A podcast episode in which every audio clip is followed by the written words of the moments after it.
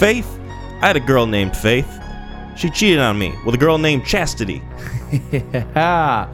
That's uh, Tom Sizemore. Rest his soul. Rest in peace. Yep. Um, from Red Planet. The geneticist. Yeah. He was the scientist character, which is very interesting casting for uh, for a Oh character like that. Yeah. Uh, That's what I thought too. I, I, I, because they do the char- well, we'll get into it, but you know, they they do the the things. I didn't realize who he was when they got on the planet. I kind of forgot his title, Yeah. and then they had that conversation. I was like, really, like him? Right. You know? Yeah, they they like put they shoehorn it in there almost like oh by the way in case you forgot this guy is a scientist because you know they have him say stuff about like mathematics and shit. Yes, Or We'll something it- like that? We'll Yeah. get into it. Yeah, we'll we'll we'll get into it because there's yes. We'll talk about it. Yeah, we'll talk about we'll it, man. talk about it. Um. So do we have to do our names? I would I was just going to. Oh, You almost you beat me to the punch. I'm Kyle by the way. and I'm Mac. This is episode 50 Yes, of what the Neon treat. Crew podcast, episode 50. So I've been thinking about this for quite some time, just like episode 50. So in addition to the questions that we got, I also have a couple questions that I will ask at the end of the Q&A segment just to kind of talk about the podcast itself and like Sure. just get our thoughts on certain things, you know. Yeah, Just like different ideas and and all that. awesome. That'll be sweet. Cause I got the same.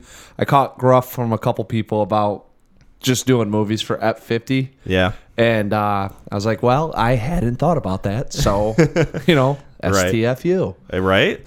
We'll do what we want. Yeah. Um, but no, I just I guess one thing that uh, I'm curious about that I'll ask right off the bat is I don't know about you, but I really enjoy doing this just to take a moment to get sentimental. Yeah. I enjoy the fact that we are able to do something like this and that we have a handful of listeners that tune in consistently every time we put one out and check out our content on various platforms. And I'm just really glad that I'm able to do this with you. Yeah, same. No, I agree. This is one of the things that we have a routine built up now, and it's something that I appreciate. So, I mean, you know, I not necessarily the every other Sunday aspect, but it's every other Monday I love, and the fact that we get to talk about movies, and it's a nice, engaging conversation that you can have with other people too. Exactly. You know, and besides ourselves, you know, I'm sure that you've got to, you know, develop some more relationships with talking to people about movies that probably hadn't thought about you as a movie. I don't want to say critic, just uh, just a connoisseur, I guess. Yeah. And, and risk of sounding like a bit of a neckbeard when I use that word, but you know, someone who loves to dabble in the art of film, and I, I feel like this podcast specifically, and like us watching all the movies that we have, has helped me feel more confident in my ability to talk to other people about movies Yes. and just art in general, and thinking about it in a critical way. And I like that we can both have that sort of thing going for us because we've been not just with the podcast, but we've been talking about movies for like what four years, probably oh yeah, close to that. yes, Like even before we started this, we would just meet up every other week at a restaurant and just shoot the shit about whatever. I mean, we're we're really not doing anything too different from what we used to do. It's just that we're no longer getting food. We're Yeah. we're sitting in Well, front of microphones. I was about to say, you know, it's one of those things where, uh, well, at you know, at the place that we both used to work, won't be named, no plug there. Um, Anti plug. Yeah, but I mean, it was one of the things that we we both enjoy talking about, and we both there was uh, there was some good uh, resonation between what each of us would say, and we both made each other think, and there was good, you know, it's one of those things where you find someone that it's good to talk with about, you know, things, and and that that's what I mean. That's really how it started with the movies, you know, and now you're right. I mean, we we're just doing it in a different venue. Yeah, yeah, absolutely. Um, gonna I was gonna mention this because last week, um, or I guess not last week, but like two weeks ago, you mentioned that right before we started recording, you were like, "All right, time to get into character," you know, just that sort of thing. Yes.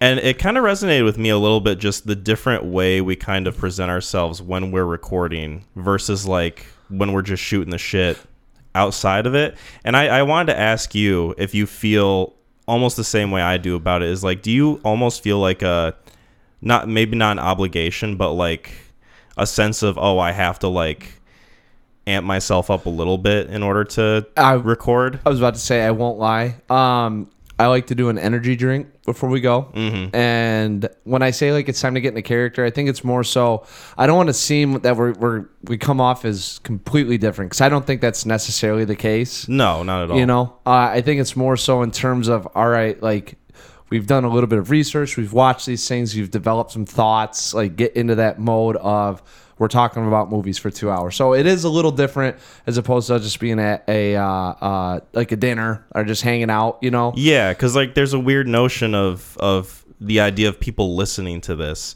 So I have to make sure that I say the right thing and mean what I mean, and try to be as accurate to the conversation as possible. Because if Yeah. I if I slip up and make a mistake, it's like, oh boy, you're not the only one listening to me make this mistake. Like, Yeah. it's many other people doing it. I guess I, am not too. I don't ever get that, that. I never get too concerned with that aspect.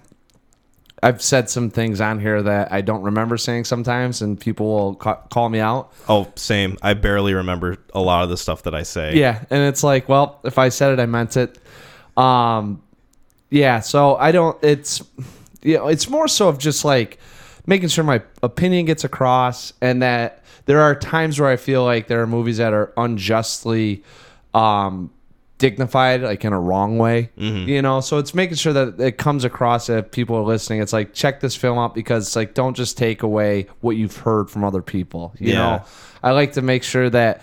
Yeah, while you're listening to our opinion, develop one for yourself. Because once you do that and you watch a film, I mean, it opens you up to a lot more talking points than just what mouth breathers do when they just take it in, you know, fucking sit there, let it go into their brain, don't soak any of it up, don't marinate at all, and just walk away. I mean, that's why you've got a, a lot of people that watch a lot of bad films and just don't care because it's more so like, um, you know, just how do I pass time as opposed to critically thinking about something. Yeah. And the two movies we're going to talk about today aren't very critically thinking movies. no. You know what I'm saying? Right. If we're gonna sit here and have a discussion about it, and it's been it's gonna be fun, and I it's opened me up. I mean, me and my brother have t- been talking two days in a row about uh, one of the films.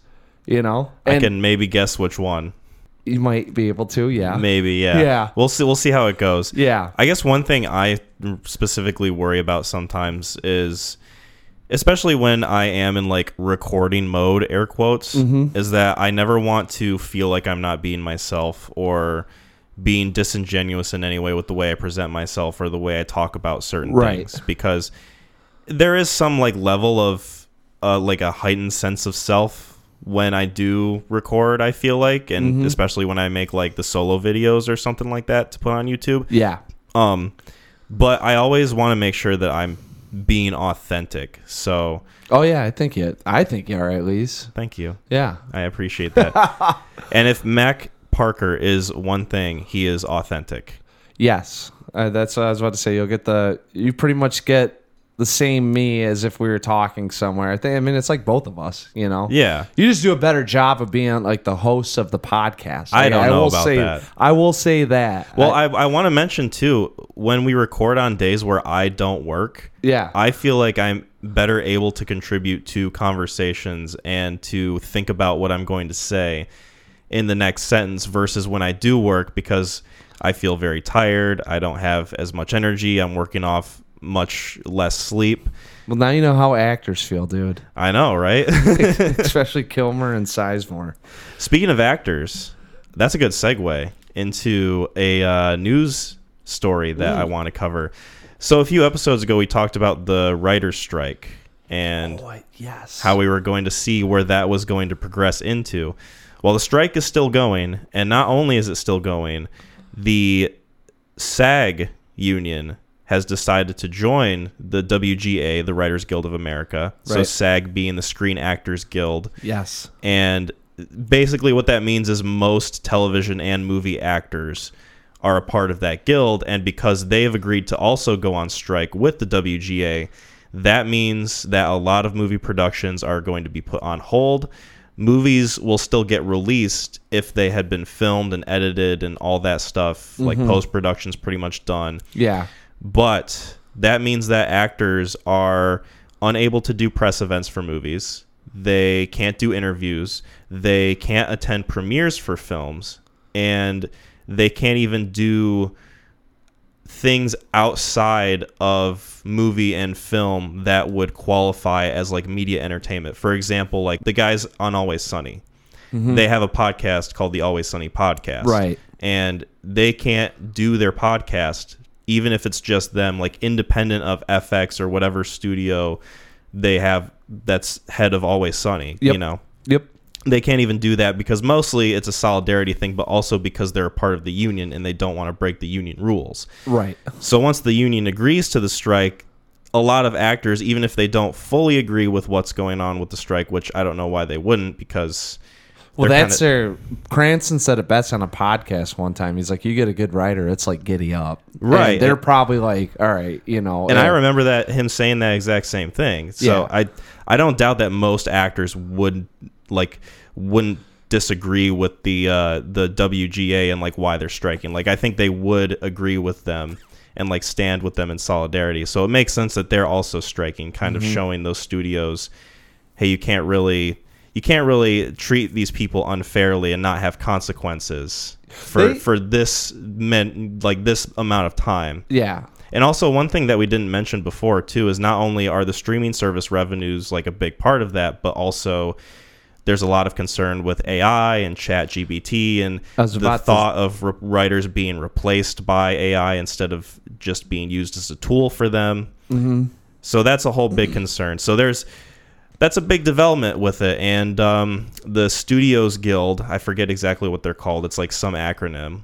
Uh, they are you know they're they're they say they're open to negotiations and to ending the strike but it's still going on so Well- i guess we'll see where it goes I was about to say, I bet you what will happen is um, some some studio, probably not a major one, because they probably got enough things like lined up to last like X amount of time. You know, it's even even you know the big thing would probably be when the bubble hits of the difference between writers and actors not doing anything versus when they get kind of close to all right, we have to have that next film that is in production lined up to go out. Um, that's that that they have that buffer time to figure it out. So I bet you like a mid tier studio company tests AI with Chat GPT or whatever, and comes up with some script and finds some actors that aren't a part of the guild. You know, and they might figure out, all right, how can we get these things out? We'll build because you know, I mean, it's like actors too. You got to think it's kind of like uh, any sort of of talent line coming through. Like, there's another set ready to come up that they can pluck from. Now, are they going to be as recognizable? No, but that's how you get names out there. I mean, a lot of times when people start out, you know, you don't just get thrust into a big role, but this could happen. And if they see some success with this, that's when you'll probably see, all right, um, you know those negotiations break down or some of the the talent between the writers and the actors having to take a step back or not take a step back but think rethink negotiations you know Yeah, and we're kind of already seeing some of that with um there was one movie studio, I forget what it was. I think it might have been Warner Brothers, but I'm not 100%. Yeah. Where they had mentioned that they're already starting to implement AI technology when it comes to extras and background actors or they're at least wanting to. I don't That's know if you read I- about that. a little bit uh that was one of the i i only i read that uh cillian murphy and uh margot robbie both stepped out of their premieres Yeah. they they walked away from it um like they showed up and then walked like went away i don't know I think how, they they showed up, they stayed for an hour, and then they pretty much left when the time for the strike. strike. Yeah, when Yeah. it came into effect. Yep. Uh, so they they just left when that time came. Yeah, so I, I I've seen a little bit that they were trying to implement that stuff. It makes it it's it's peculiar because I've seen some of the AI stuff hit with some of the like a Tom Cruise. There was like one short reel that I saw that had a you know Tom Cruise and he, it sounded like Tom Cruise, looked like Tom Cruise, and he was doing a uh, infomercial thing with like some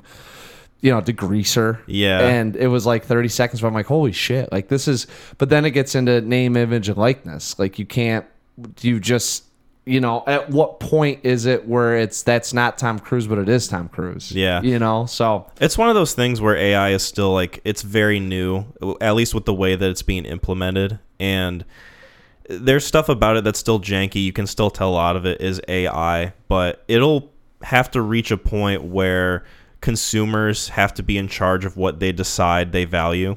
So, for example, if I watch a movie and I think, oh, that was a decent movie, you know, that was okay, like kind of cookie cutter, but it was well executed for the most part. And then someone comes up to me and says, hey, no humans were involved in making this movie. This movie was AI generated. Mm-hmm. I can have the absolute right to sit back and say, well, I don't like this movie anymore because now I know that this wasn't made by people and I want to consume something that was made by a human being, not Yeah. something that was made by a machine and a soulless studio, which I mean, you could argue that some of the movies we get now are kind of of that similar ilk. That's where you're gonna get into some of that fine line shit. Uh, Right, but I think when it comes down to consumer responsibility, I think that a lot of what's going to happen is that people are just going to have to decide what they want for themselves and hopefully the market will speak to that and whatever happens happens for the best, but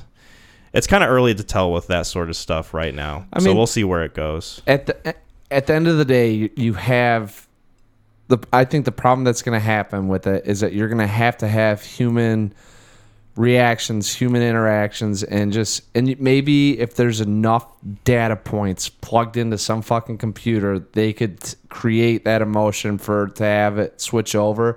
But I just don't know if you'd have that. So I think what you'd have is a pretty stale movie. Exactly. you know? And honestly we just watched two movies that if you told me they were ai generated with the actors i'd probably believe it. So like you know like that's what you'll see. And that's what i think's gonna happen is like talent's talent. You know you can't Absolutely. you can't replace it now the the writing with the thoughts and the creativity like that's where i get a little nervous because i've read some of the interactions on chat gpt mm-hmm. and there was one there was one that I read that was just a guy that wanted to say that the lottery was created to uh, catch time travelers. And the the thing created an article. It was like a you know it was like six paragraphs that I read through, or probably probably two paragraphs. But I was like, oh wow, like that's interesting. Yeah. you know, and that's where that's where you kind of run with it. Is like let's take some of these ideas. Like, like let's make a movie about the lottery was created to catch time travelers.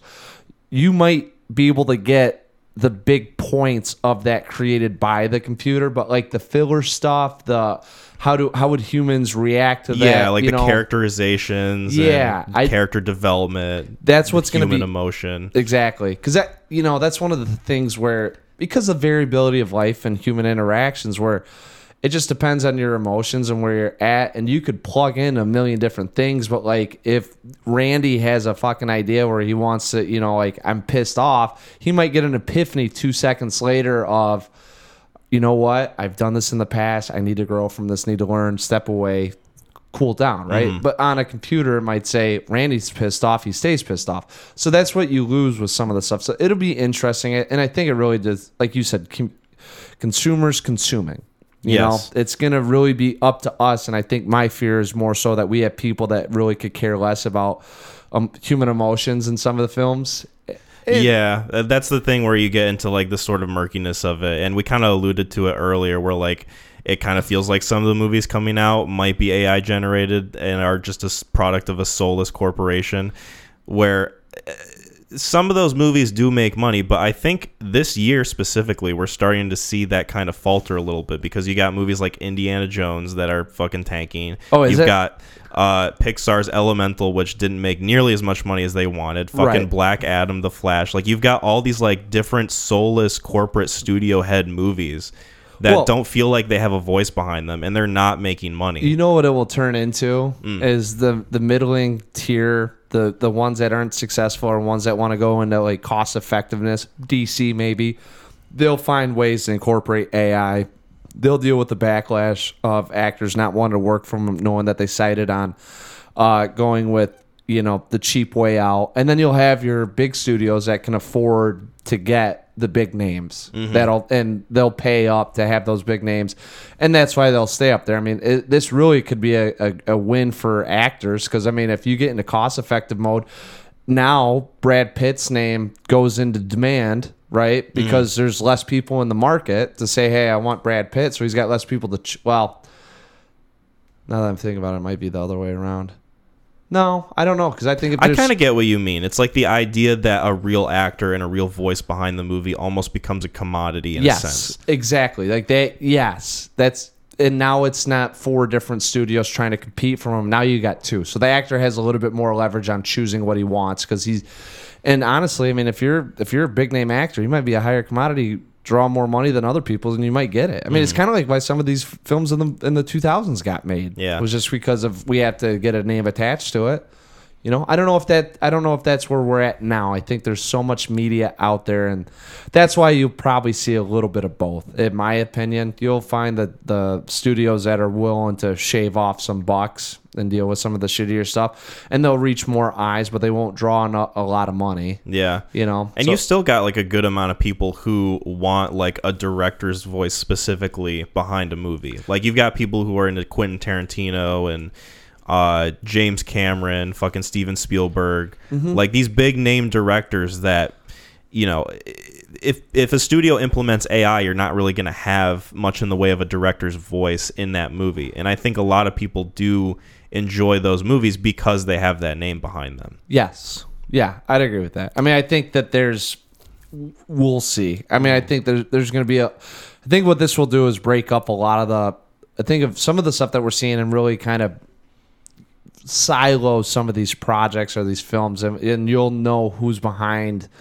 you know, hey, we, we just like the big ideas from Chat GPT, and then we have some fi- guys come in and fill it up, fill up the script, you know, and you'll be able to tell with that stuff versus someone that comes in and sits down and spends two months writing something or a month mm-hmm. writing it, and Yeah. you know, our passion projects behind directors. Because I mean, the other thing too is you're going to have directors that are going to want to work with guys that are talented, and I mean, like think about like if this does kind of create a rift imagine being a director that's like i'm going to go with the ai side and deal with like that stuff and not have as many extras and we can get these guys in here. Actors are going to know screenwriters are going to know and you might not want to attach yourself with his name knowing the antics or what he stands for what he's about you mm-hmm. know and it'll be curious because i think eventually down the road there will be some sort of common ground.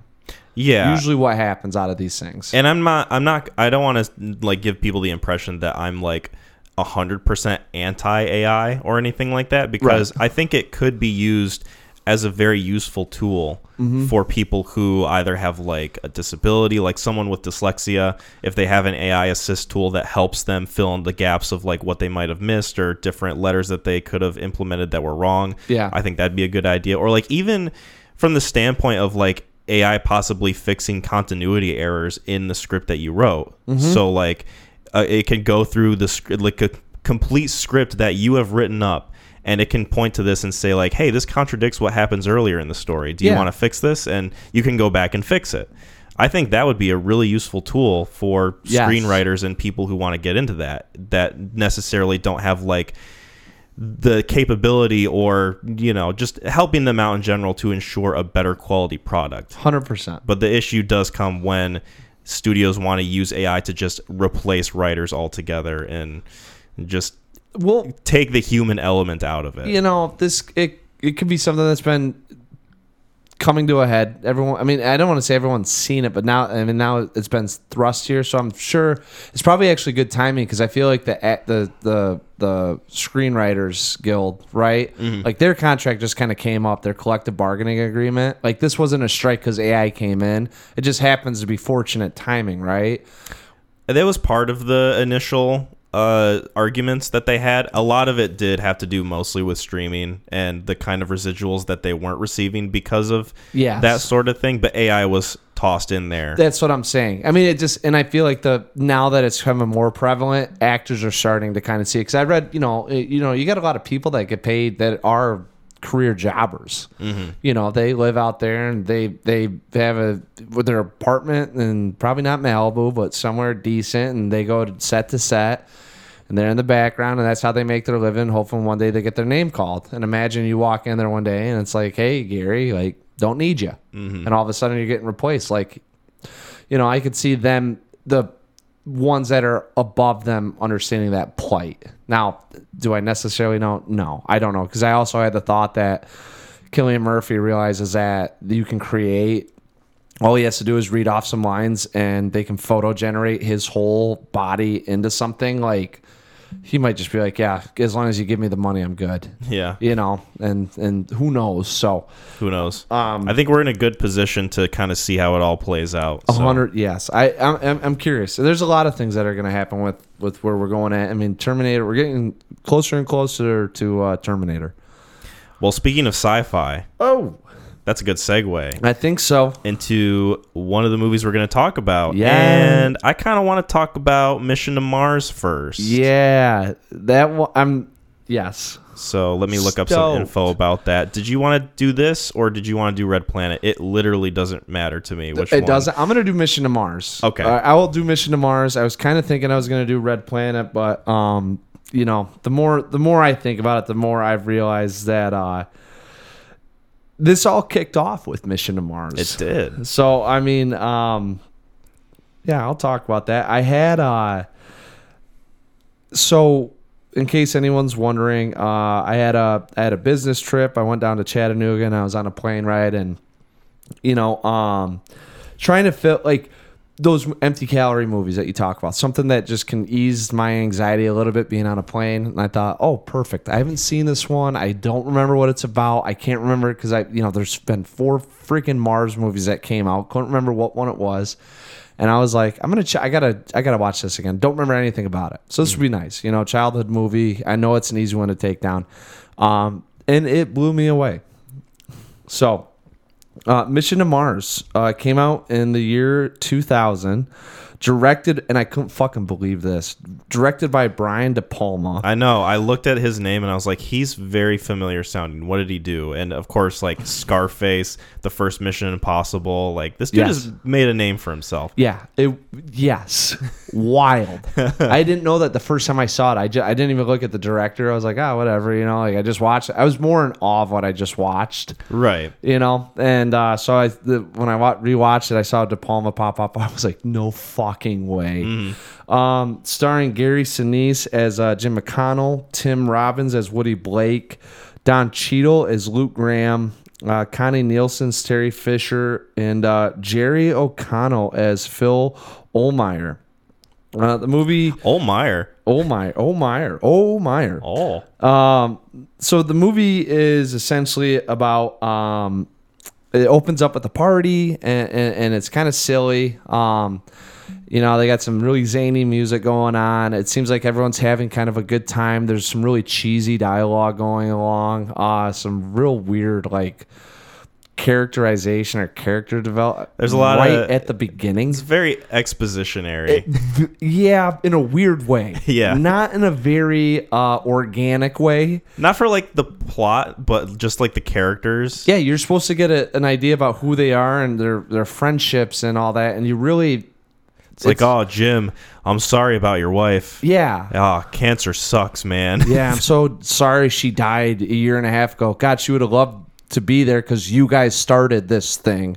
Sucks they had to pull you off the mission, man. I would have liked to have you in my my right seat. Yeah, like.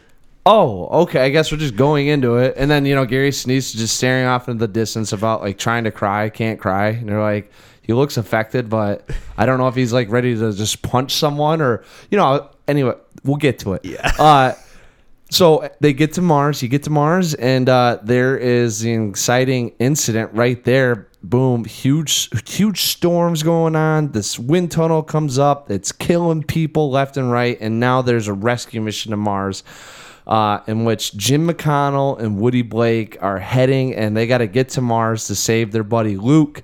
Um, and it just spirals from there. And uh, yeah, Quite literally, spirals from there. oh my god, Spoilers for uh, Mission to Mars. Tim Robbins' body spiraling towards Mars halfway through the movie.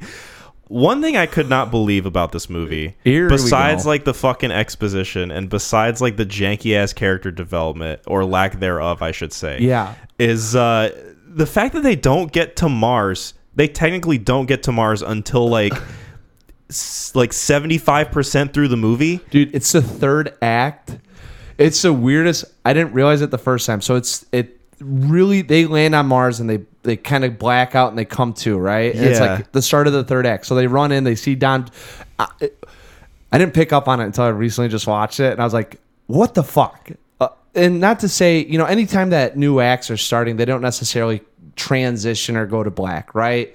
But there's normally like an, uh, an event happens that kind of signifies, all right, some time's passed, we're on to the next, you know, act. Yeah. Uh, so they get into the thing. They start talking with Luke. He's gone insane. He's only been on Mars for four months, but it's enough to, you know, give you a split personality. They figure it out. They all kind of come down. They let him know what's going on. They go to black again to come back because he's shaved. Yeah, it's fucking weird. They Uh, they I feel like we may be getting ahead of ourselves, but I do want to talk about that. How like the sense of time in this movie is so fucking weird because Very bizarre. I thought like I like you said I thought it was like only 4 months, but then I thought they said something about like it being a year. Like he said, "Oh, I've been trapped on Mars for a year" or something like that. Could have been. I got some interesting facts about all this that will tie in because both movies. Eh, it's it's really interesting. Yeah. I, it's just like you said, it's very fucking weird and cliche how he's been gone for a period of time stranded, and the automatic thing for his character to become is oh crazy fucking hermit that would just attack anything that comes to him. I found a I found this website doing my research, and uh, so I, I got some of this stuff pulled up. I wanted to save it just in case we started talking about it. Yeah, I, I took a lot of notes. So. Uh, so it's like some sort of it. It's really fun because what it is, it's like it's um it's uh bad astronomy. So it's like what they do is they kind of watch these science films and they'll poke holes at a lot of the plot devices or what's going on. yeah. And uh, so I, there's there's a whole bunch of shit in here where it's like the bad, bad, Oh bad. yeah, this movie know? would get an F on the accuracy scale. Well, so one of and the one of the guys is like, and and it's not that psychology fits in, but they're like, it's pretty implausible that this guy spent four months. The astronauts are designed to be like in solitary confinement. Like they really work on the psychology behind that in the in in the training, mm-hmm. you know, so that they can deal with events that were to happen. That they could they could go about this, you know, you know, sedentary lifestyle, if you will, or rudimentary lifestyle, where it's just kind of every day I got to do one task, you know. And The Martian does a great job of that when Matt Matt Damon's on there. Yeah. So they're like, for him to go insane over just this brief period of time to fucking forget like everything is insane. Not only that, I had an issue with Sinise, who's trying to talk him out of it, going, You read Treasure Island to your son. At no point does Luke tell him he's reading Treasure Island. We, as the audience, know. Right. Because he does the weird, like, I'll still read to you, bud. You Uh-huh. know? Like, I'll read every day and you read every day and then we're still good, right? Yeah, dad. Who the fuck knows that Sinise knows that? Right. Like, what guy comes up and tells the other guy, hey, I'm reading this book to my kid? I can't believe you're not gonna believe what I'm reading to my kid. like, and then Sinise just fucking weird. He just drops it on him, and that's what he goes. Oh, that's right. I do have a family, and I'm I, like, oh yeah, I guess I'm not crazy anymore. wow, you really do know me. Yeah. No, there's Terry and there's Phil. Where, where's Woody? What fucks me up is like I guess they could have maybe uh, like you said, like training as an astronaut, he's supposed to be uh, you know, strong-willed, mentally capable. He's supposed to be able to like keep his mental faculties in a way that most normal people maybe not necessarily like would have been able to, you know. dude, but what fucks me up is at the beginning of the movie when they're on Mars and they see the fucking tornado monster attacking everybody. Don Cheadle looks like the most emotionalist fucking thing in that whole scene. They all do. he looks mildly annoyed that his fucking teammates are just getting murdered Kyle. by this fucking alien tornado fucking Mars thing. no one. Well, he's with two Russian people who Uh-huh. God knows what. You know, you got the one chick. uh Who it was the um.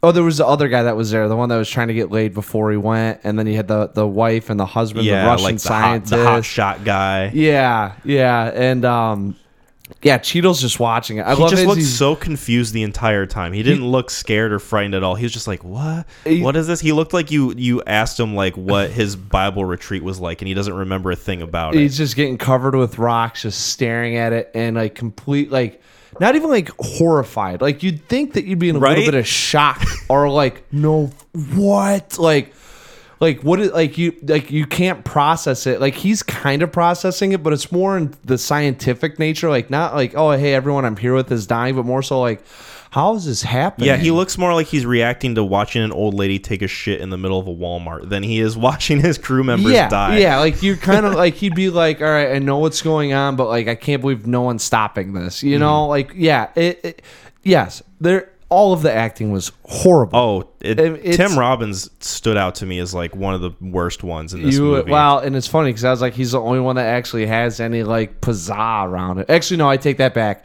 Jerry O'Connell, easily the best actor in this film. I believe him as the character that they assigned to him. You Yeah. know, he, he like the character he's portraying. I believe him as that character because he's like kind of the bumbling, like Yeah. almost comic relief sidekick character. Exactly, that was his career at that time. yeah, you know and he so i re- you know I, he he he took this film on because he read he did he watched all of de palma de palma's films in film school so he loved his work Okay. and he pitched himself to be in that role what a what a movie to pick that he did. well you can't i mean I, I keep making this joke i think it's really funny i'd love to be a fly on the wall and see the first actor that got done with that script reading Mm-hmm. and see their face. It probably would have looked a lot like Don Cheadle's in that storm. Like imagine you getting done reading that script. Like how how could you possibly go like, you know what? This is gonna be good. Well, maybe maybe it was one of those cases where they sat down, they read the script, and they said, "All right, the dialogue isn't good. The fucking characters are all like one-dimensional, fucking Not even. like wet Kind of. blankets. Yeah. Like it- it's so cliche." But maybe the special effects will be good. Maybe visually this movie will look great, right? Because a lot of the time when they make movies like this, especially back in the early 2000s, they have no fucking clue what the movie's going to look like when it's done. True, true. But then this movie is made, and uh, oh boy, Yeah. that scene when uh, I think it's Jerry O'Connell, he gets like the the like rock through his hand or something, or like it's a it's a Oh, the meteorite. the meteorite, yeah, The micro meteorite. yeah, when it like breaks through his hand and the blood is starting to flow everywhere. I'm Yeah. like, oh, this is gonna be this kind of movie, isn't it? It the special effects are on this level. it yeah. Which is it's so It's, there it's yeah, it's fucking. It's weird to say that like something like the Phantom Menace looks better than a movie that came out four years after it. I I think they're tied. Still though, it's it's fucking inexcusable despite the age. It's like it's not good. No, no, no, no, no, no. I'm not saying it's good at all. I'm, and, and when I say it's tied, they're both zeros, Mm. or like you know, at least the Phantom Menace is in some made up world. I can yeah, I can get behind that. yeah, like it's like all right, I, I you'll never see these things in real life. You Yeah. know, this is all creation. Like that's awesome. I can edit a little disorder, whatever. You know, like this is like we're trying to mimic shit. It's like no. No. Um, no, that was one of the things that I read too. Is that the, the, the that micrometer would not that size wouldn't have penetrated the uh, Hubble or whatever that the hub that they were in. That actually there was more. There should be more of a fear that um, it the heat caused with the friction hitting at that speed would actually like melt the steel or ionize I, I can't remember the exact saying like make it explode. Like there's mm-hmm. there was a very real there was like it wouldn't go through it. There's actually a very real chance so that it would have hit it and did something to the metal to make it kind of combust. Yeah. you know so that, that that was another thing that i read that was like off. This movie no one did any research like with nasa besides the suits. Yeah. the any of the science behind it to figure it out. Like they created art, artificial gravity, right? And the guy like on here, I don't, I'm not going to go through and read this stuff, but it's it's bad astronomy mission to Mars. If you want to read through some of the facts and like head scratching moments about everything that happened in this thing, because literally as soon as they get into space, when they touch down on Mars, everything's wrong. Um, the creation of artificial gravity, not even close. You couldn't possibly do that. That that that wasn't there. Um, And so this isn't the only movie to do that either. well, when we get to Red Planet, you'll be shocked. Oh yeah. Um, oh no. yeah. Uh, so, uh, it- it- t- terrible, terrible, terrible. I if we're talking about bad acting, because I think maybe this is the first one we, we're on right now. Uh, how about like Woody just getting so?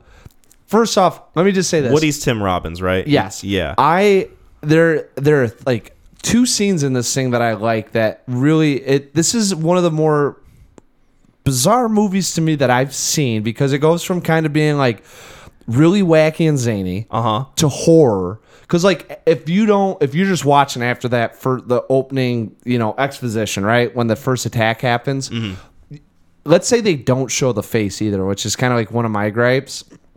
You don't know what you're in for. It is a rescue mission, but what's on Mars? Yeah, there's a mystery behind it yeah, at least. yeah, and like that's kind of the issue I have with the face because they show the face, and then there's like some really mysterious music that plays, and I'm like, this is like Yeah, because then you know that oh, otherworldly forces are at play rather than Yes. like a native life force to Mars or there's got to be something out there that's hubbed in that thing or living in that thing. Yeah, there's like an, the notion of intelligent life. Whereas, like, if they didn't show it, you could still argue with it being like just a, a creature movie yeah, in a way. Yeah, See, that spiral thing, you know, whatever the fuck it was. I mean, that you don't know what it is, and it attacks them. Yeah. So at that point, it's kind of like I don't know if this is just going to be Mars itself. Maybe they could make Mars, a- whatever. There's more mystery involved than but they show the face because at, at that point you go, other life, aliens, don't know where we're getting to, and then the problem, and then it it switches over into Apollo 13,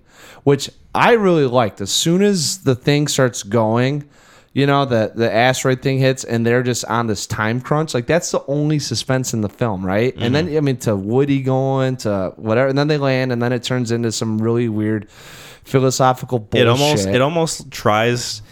And I, I wrote this down a few times in my notes, like in a, in a few different instances. It almost feels like they're trying to implement some things that were really well done in 2001.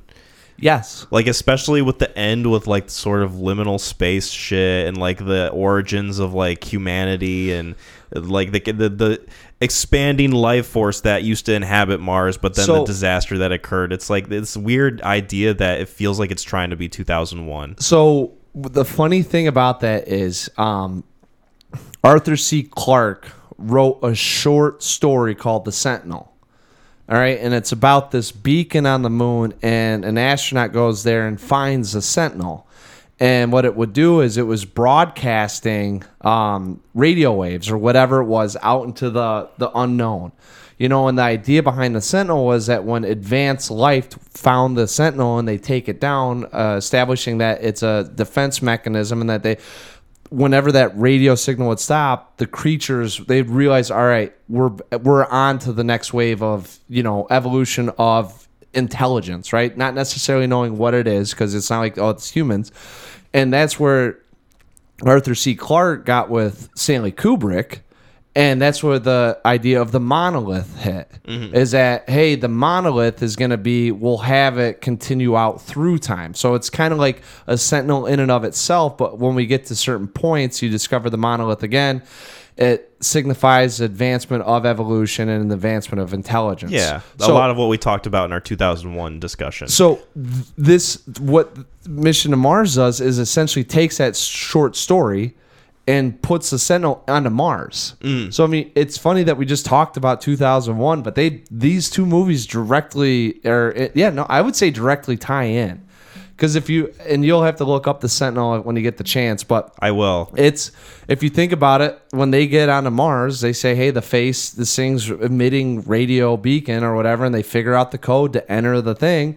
They're acting like it's a, but it turns out it's only a defense mechanism to keep intruders away instead of opening up. You know, so mm. that they don't take it out. They just they they discover you know that they're the next step of evolution or human intelligence get in. And one of the things though, that makes you wonder though is this thing attacked the astronauts when they got to Mars, and if it's directly there to signify the advancement of knowledge, why did obviously they got to the fucking Mars? Like, Right, isn't yeah. that like so? That's one of the plot holes that like kind of immediately pop up of why is it immediately feral and why does it like yeah. automatically distrust these people even though it had like no indication to distrust them whatsoever Right. you're right about that Yes. absolutely So it feels like this movie specifically just is more so ripping off a lot of what made 2001 the film like just like with the filmmaking and the way the ship looked and like the ideas that it had Yeah. with the end and like the, the last act of iconic the scene of them dancing, you know, Van Halen, which was a fantastic shot, Mm-hmm. but yeah, the the you know the camera rotating around trying to signify that there's low gravity or zero gravity. Yeah, with like the wheel, the wheel, the sh- the set that's shaped like a wheel or whatever. Yep. Very reminiscent of that. It feels like it wants to implement those elements that made 2001 special, but put it in a movie that most general audiences might like. like simplify the characters, make it very straightforward, like super digestible and simple and not complex at all. So one of the things that I didn't realize, and I'm fairly certain, is that this is Disney has a uh, stake in this movie, and they base this movie off of one of their theme park rides. Okay. So Disney obviously had a hand in this, and what happened was I don't know if you read that that Gore Gore Verbinski Gore Verbinski. was a re, was well, he was a director on it. They got through a certain portion of it, and he stepped out because it was under budgeted. I read that Brian De Palma took over after another director stepped away, but I didn't see what director it was. Yeah, it was That's him. interesting. And so they went through a couple rewrites, which I don't know if it. Uh, I couldn't tell you how the fuck this writing is so fucking bad. Like I took offense after It a was- certain point. it was like a comedy at points, right? it was so, dude. I've never It's been. such a weird fucking tone for this movie. Like it- it's all over the place. It's P. So that's what I'm saying. Tones everywhere. This is a PG film, so I I don't know if this guy's like trying to like. We got to remember that there's kid watching. Is it PG despite the fact that you see a human body just blow up? Yeah. Like limbs flying everywhere in the tornado? Let me let me double check this because I, dude, I've read up on this quite a bit. Because I'm like, why did this like? That'd be so fucking wacky. Yeah, it well, one of the so like one of the first things I read was like a Christian post, you know, and it was like, is this one?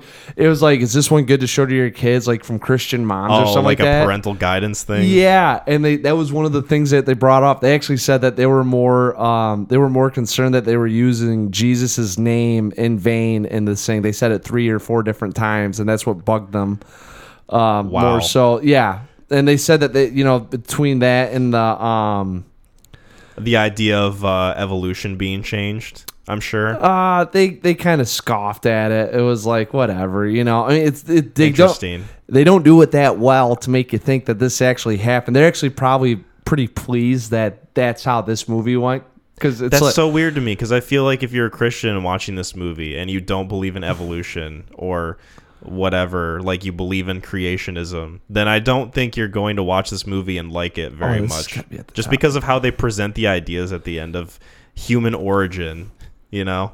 2000 PG. That's so fucking Dude, weird. it's a Disney. I'm, I don't know. I don't know how much of a stake Disney had in it, and I didn't realize like. So the props in this thing, like they actually Disney used some of the props that they created, you know, from this, and it said like from what I read that there's a theme park ride or Oh, something okay, I involved. gotcha. at- so it's like Pirates of the Caribbean before that one got yeah, popular. I was going to say Pirates of the Caribbean in space, basically. Exactly. And that's why I think that's why it, probably a mess. And there's probably the studios who's ever tied into it buried everything that freaking happened. Like I wish this one would be another interesting one like that Island of Dr. Moreau to see like what happened from the get, you mm-hmm. know. Not only that, they fought well, and I think I don't know if some of the actors left too when Gore left. Like I don't know if they had to recast or I, don't- I don't remember. Yeah, I don't know Gary about that. Sinise is way over his head. Uh, my favorite, like, so yours was Don Cheadle.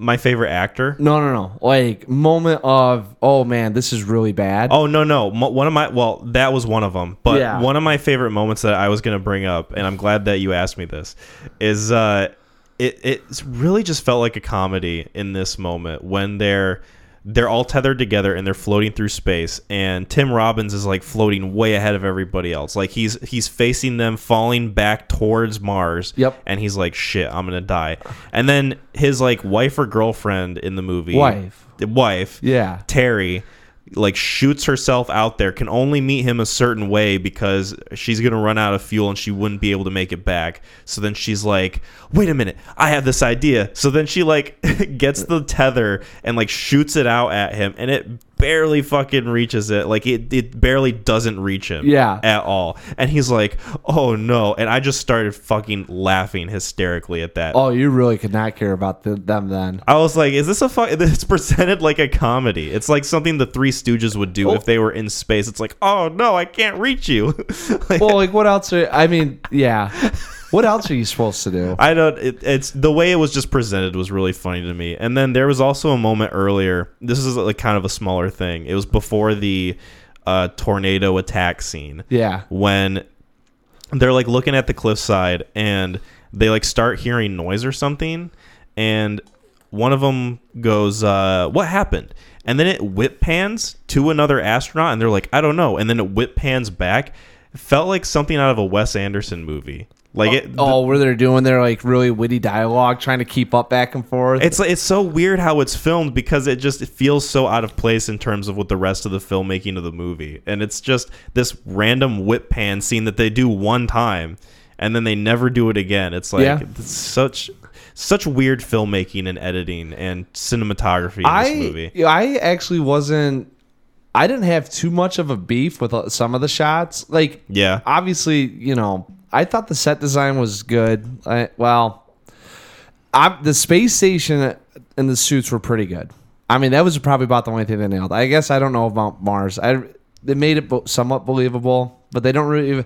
Dude, like it's a mission to Mars. I don't even spend time on Mars. yeah, they barely spend time on Mars. Like like we said earlier, it's like seventy percent of the movie until they actually get to the fucking planet.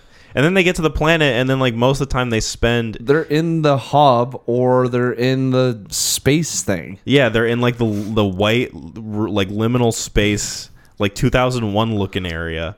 He, yeah, I, and I didn't have a problem with it, but they they wanted to go with a minimalistic approach. Mm-hmm. That was it. But it reminded me a lot of the the ending of two. Like as soon as I got in there, I was like, that's got to be an homage, right? Like it's Either an homage or a ripoff. like they just saw 2001, we're like, we can do that. Yeah. Well, I, he. God only knows what De Palma walked into. Right. You know, Who I'm, knows? that that'd be one I'd be curious about. That, there's a uh, documentary that I was talking to my brother about. Uh, it's just called De Palma, and he goes, he talks about all his films, and they get to this one, and he goes, "What can I say? I was just trying to be ambitious," and went on to the next. I mean, hey, at least an- he was honest. It's a hundred minute documentary with 95 minutes on other films. That is something that this movie has going for it a little bit compared to something like Red Planet, where it's so fucking out there and it's so weird with how it presents the plot and the tone and everything going on Dude, you- that I kind of No, I kind of commend it a little bit for it. Like it's so unpredictable. You cannot predict where this movie's going. Yeah, like I had so much fun just laughing at this thing. That's what I'm like. I'm, that's the enjoyment you get. Like, Uh-huh. uh, like you're not even taking it seriously. Well, see, that's the thing. Like you with with your writing abilities and, and going through. Like as soon as things started happening, you got to be scratching your head. And like after the first 20 minutes, you got to be like, these characters suck. Well, I was like, when are they going to get to Mars? like Oh, when when are they going to get to the planet that's in the title of the fucking movie? I was like, when is this going to take place? And then they're floating together, tethered, and they're trying to reach Tim Robbins, and they can't. And he takes his helmet off. It's like, Psh. he's like, giant "No!" Giant mannequin Tim Robbins. Oh my that, That was another one too. They said that you wouldn't instantaneously freeze in space. That was what I was reading about the guy. He's like, it would take you. It'd probably take an hour to just. Your body's just naturally heated. It's not going to completely freeze. Yeah. You know. So and I don't know. I at least from what I've read, being in the suit and all that shit. Um, no, I got my my bad acting moment was during that scene.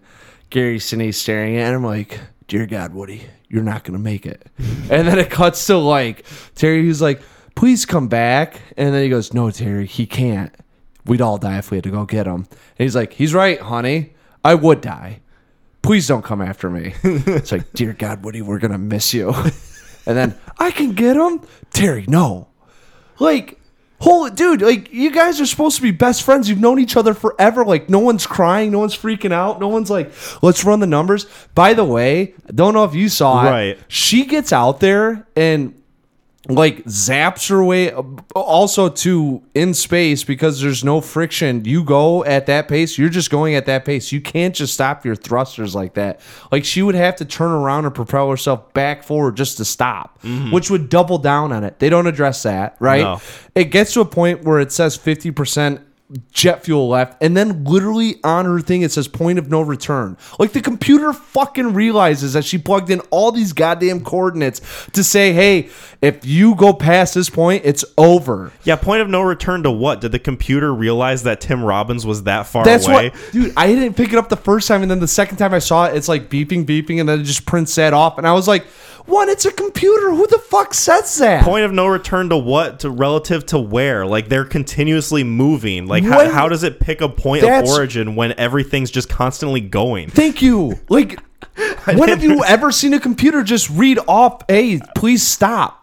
Like, it would, like, beep, beep, and then just say, you know, like, fuel insufficient. Like, it wouldn't read off, like, you're going to die. Like, Yeah. it, it might as well have said that. Like, it might as well have said, you're going to die if you go one step further. Like, it could have said, dude, this fucking movie with the writing was so beat over the head. Like, uh, un- that was that's- I've had an issue with it, and then I saw that when I was watching it with Jasmine, and Mm. I was like, "This fucking movie, like unreal, How dare you? dude." There's one point, so Sinise for God knows what is watching a montage of him and his wife. Don't know why. He's watching. He's watching a video of him and his wife Dude, going through pictures. It starts off. So it's him watching a video of them going through pictures as a group. So it's like double fucking It weird. It starts off with it being a wedding video, and then it pans back to being a video of the wedding video. yeah. Which I was like, who does that? Like that's just weird. Who's filming a house party? Right. You Who's know? filming a house party watching everything that's been filmed from their life? And they're doing it under the guild that it is them saying we're gonna go to Mars. We've created the first ever project to go. Like, who the fuck opens up with their wedding video to say, "Hey, we're going to Mars"? Like that'd be like the diaper party and me showing you like my like my 08 high school reunion, and then being like, "Hey guys, can you believe I made it this far?" And then I love the moment that they have where she's by herself and she's just talking about random shit like, "Oh, it per- what if uh you know, I in all seriousness, I do think that there is uh life beyond where we life are. Life helping life. And it's like, what the fuck are you talking about? we just saw your wedding. Not only that, it's so forced. they do this thing in there where they have a green screen and it's him and his wife and it says Mars. And Tim Robbins goes, Hey, look, it's Mars. And then it goes and it says Mars above him. Like, they were so afraid that people would be confused of where they're joking they're at. They had to have that line of dialogue in there to explain, don't worry, we know they're not on Mars. It's just a green screen of them on Mars in case you miss it. And then it fucking says Mars. It's so fucking janky. Oh my god. Oh, I yes. One of my favorite moments, and this was uh this was during the scene when um so the the small little meteorite punctures a hole not only in Jerry O'Connell's hand but also in Gary Sinise's helmet. So then he can't use that helmet, and they're like, "You're gonna have to use your backup." And he's like, "No time. We got to find a way to plug this hole." So then, like Tim Robbins is going around the ship trying to find the hole to plug. He's going around without a helmet, losing oxygen. And we established earlier in that scene that liquid, if it's loose in the ship, it'll find the vacuum point of wherever the hole is in the ship. Right. And so he takes a thing of Dr. Pepper, which I pointed at the screen and went, Hey, Dr. Pepper. When he grabbed it and he threw it at Terry, and she's like, Oh, Jim. Like he's fucking crazy and not knowing what he's doing. It's Right. like, you literally have witnessed the liquid earlier in the film going through the fucking hole that was made in the ship with the meteorite. Do you not understand what he's trying to get at? Right. With throwing you the liquid in that pouch for you to squeeze. Like, do you not understand where he's going with that? But I guess she she decided that he was crazy, and probably from the standpoint Well- of the screenwriters, maybe they thought, oh, she should say this because maybe he, she thinks he's losing it because he's like missing his dead wife or whatever, and he's Yeah. not doing well under pressure. But it's like that doesn't make sense when you have her experience that same thing earlier in the movie. Yeah. it just contradicts that whole scene. Like it's so fucking dumb. And there's a lot in this movie that's like that. Well, it's, yes, and he also can get his other help. Like he has access to. He literally didn't do anything besides come up with the idea to squirt the Dr Pepper, right? Yeah. So he could have easily swam over, got his helmet while telling her to grab the Dr Pepper and squeeze it. Right. He didn't do anything besides sit there and think He's like, no as time. he's losing oxygen. no time. As he like fucking pee diddles around and does absolutely nothing to Yeah. help his situation. By the way, nerdy point. I read up that uh, because of the the the air pressure or not air pressure, the temperature that that Dr Pepper wouldn't actually freeze right away. It would probably boil, and they would have saw instead of seeing the liquid going up, it would have been the steam. Mm. Yeah. So that was another.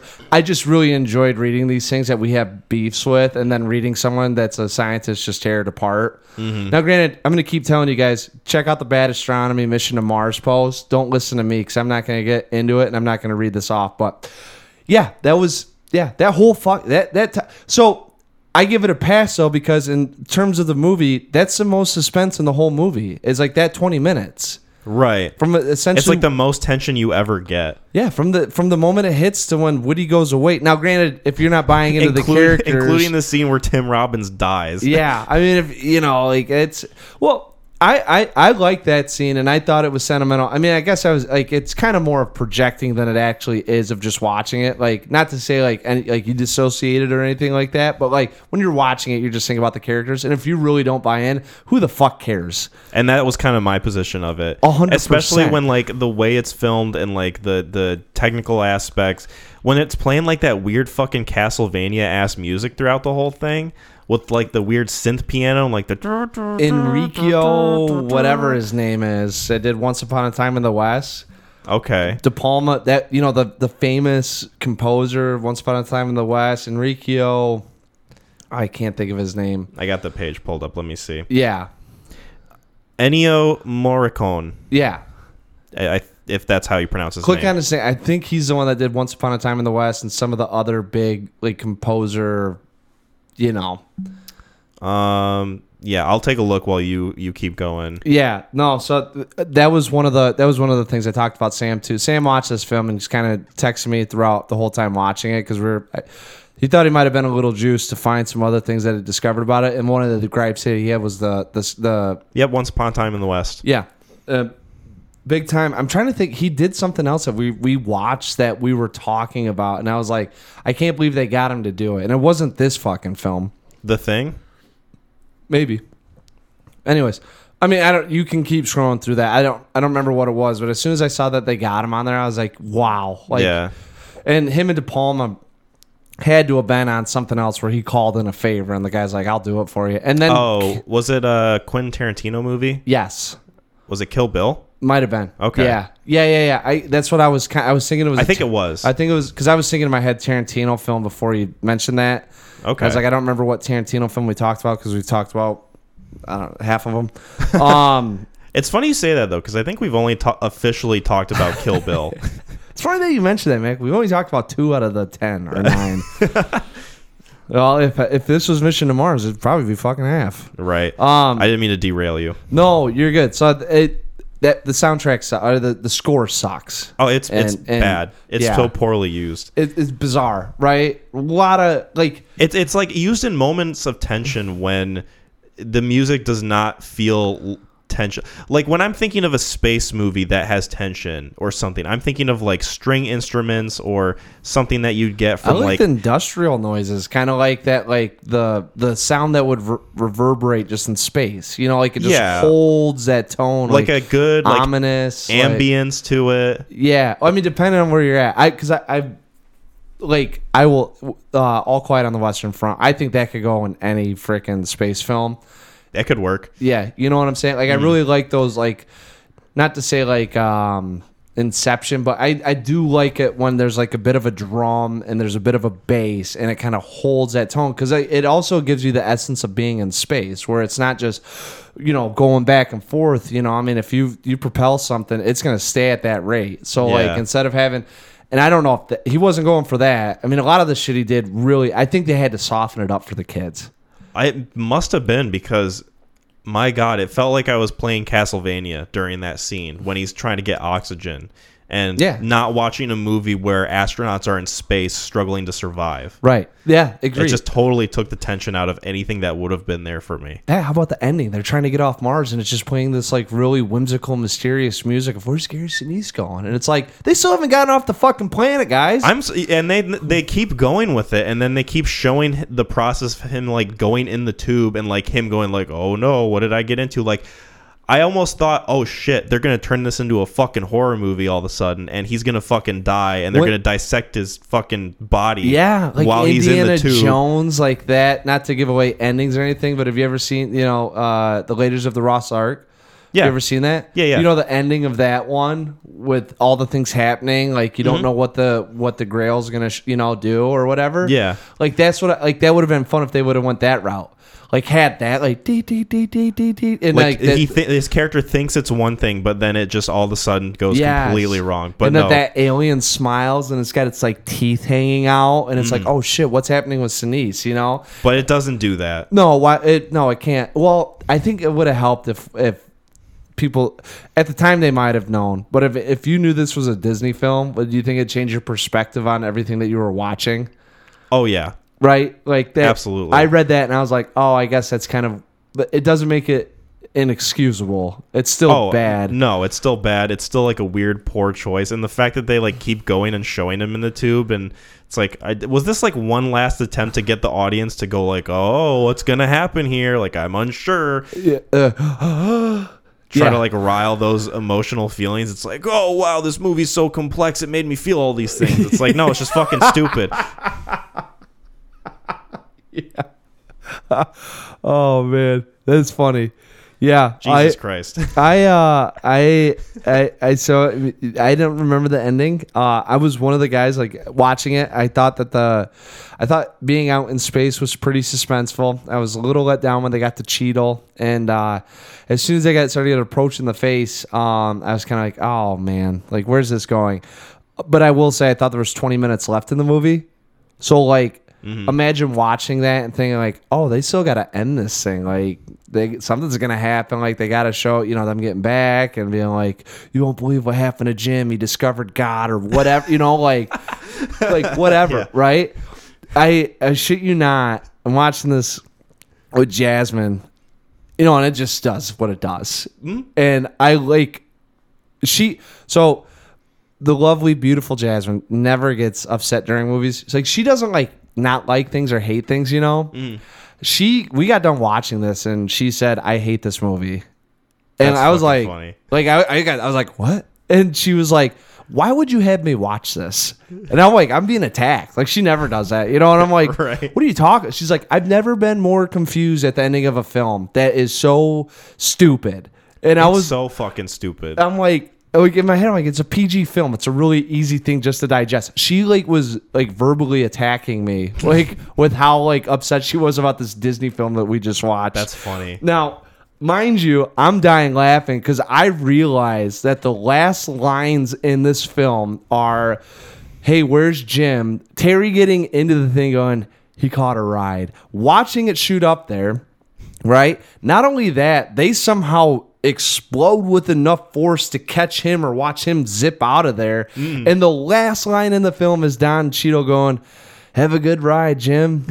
Yeah. And then it just fucking ends. ends. It's so fucking abrupt. What's that's what I'm saying. Like it was like like they do that and you're like, oh, I wonder what's going on. Like in, in at least in the space, you know, in 2001, you've got the whole what do they call that? The acid trip.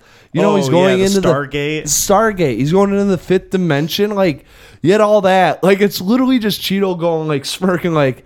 Have a safe ride, Jim. Like God, he was a good man. It was And so then- fucking anticlimactic. Holy shit. well, then it's like, when the fuck did Jim just become like? I guess he's the main character in this thing. I Yeah, I don't.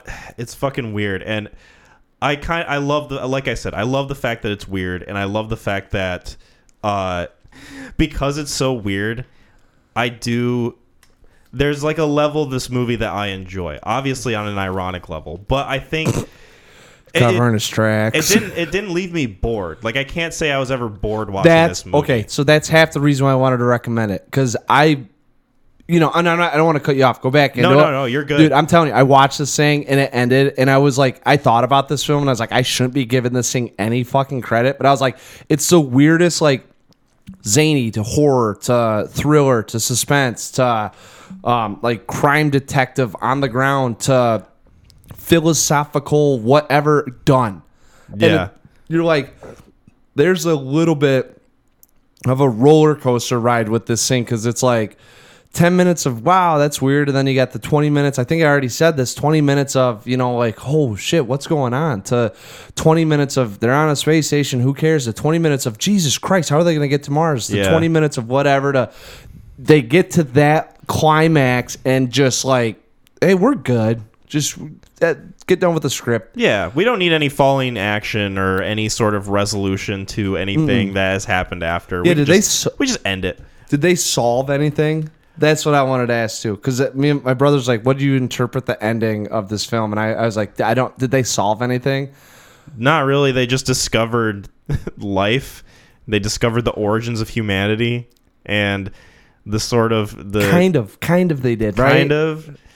I don't know. I they That's chapter one of some a biology textbook. yeah. Like they literally showed him a five minute rendition of evolution that we all know about, and it's just like "Eh, that's us, that's us, bro. Mm-hmm. Yeah. It's like, well, how'd you do that? Like, can you show me the science behind that? Because like you just landing a spaceship here and all of a sudden we evolved doesn't mean shit to me. yeah, you just showed the ship landing on Earth, and then evolution happened, and Yes. then the, the end. That's it. Literally the end, because that's where the movie ends, pretty much. Well, and you know, I the reason why I laugh too is because I'm like, this movie's kind of like, um, it's you know when you have something on the tip of your tongue, or it's just you're getting tickled just on the edge to make it uncomfortable, but and you want like it's, but it's not stopping, you know, mm. but it's not enough to be like, I'm gonna like kind of go crazy, but maybe not like that. Like that's how this movie to me ends, where it's like we almost got you there and we're out.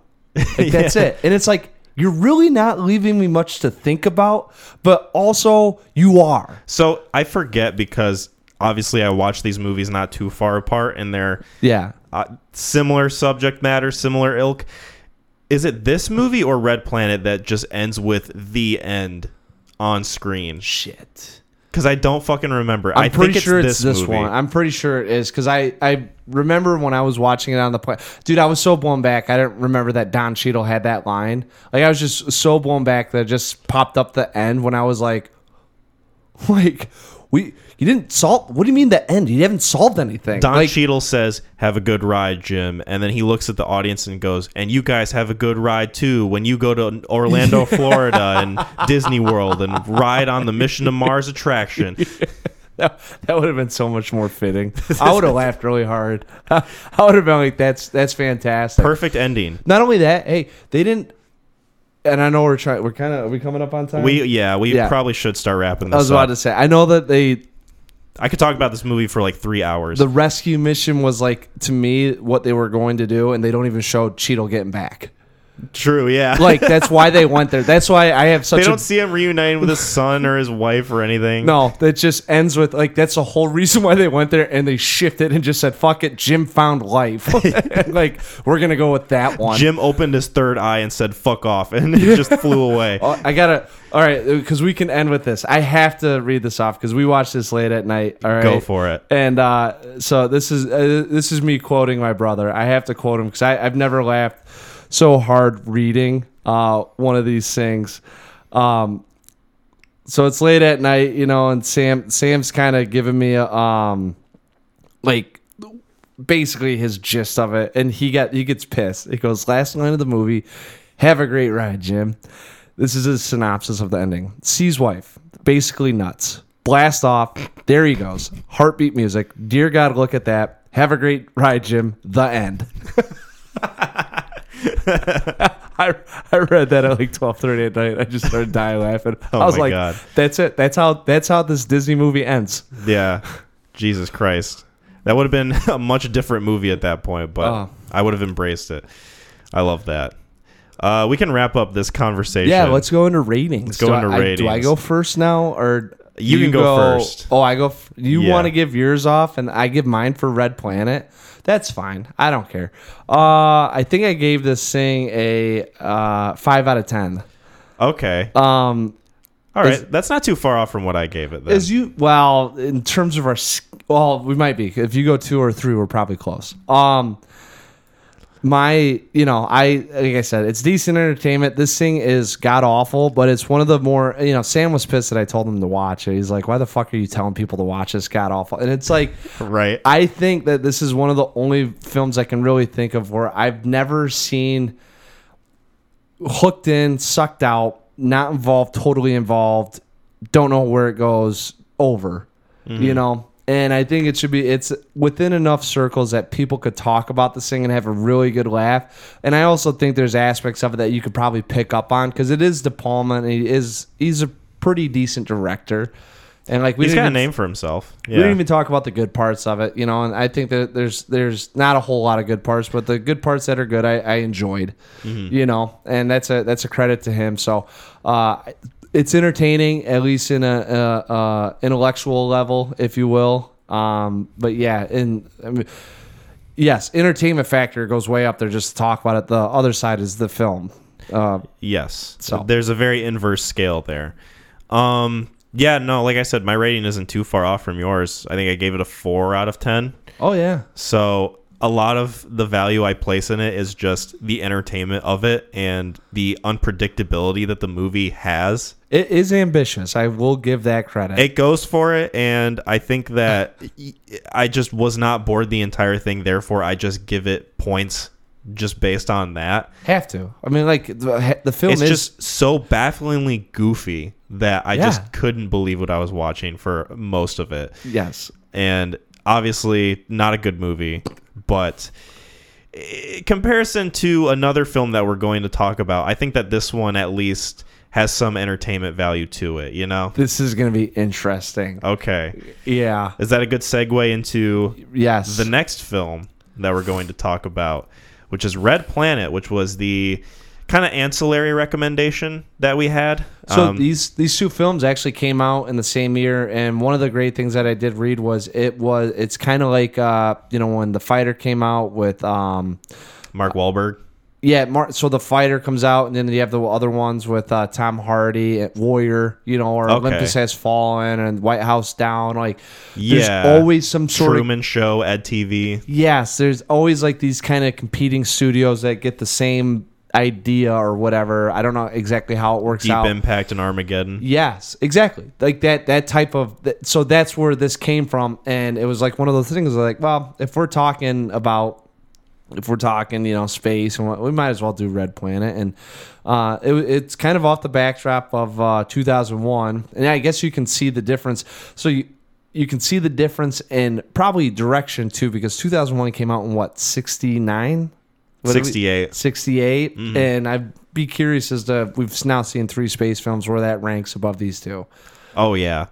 So uh, I'll summate Red Planet since Yeah. you had Mission to Mars. So Red Planet is uh, Mission to Mars' bastard cousin. Uh, came out in 2000. Stars uh, such names that we've had on this podcast, like.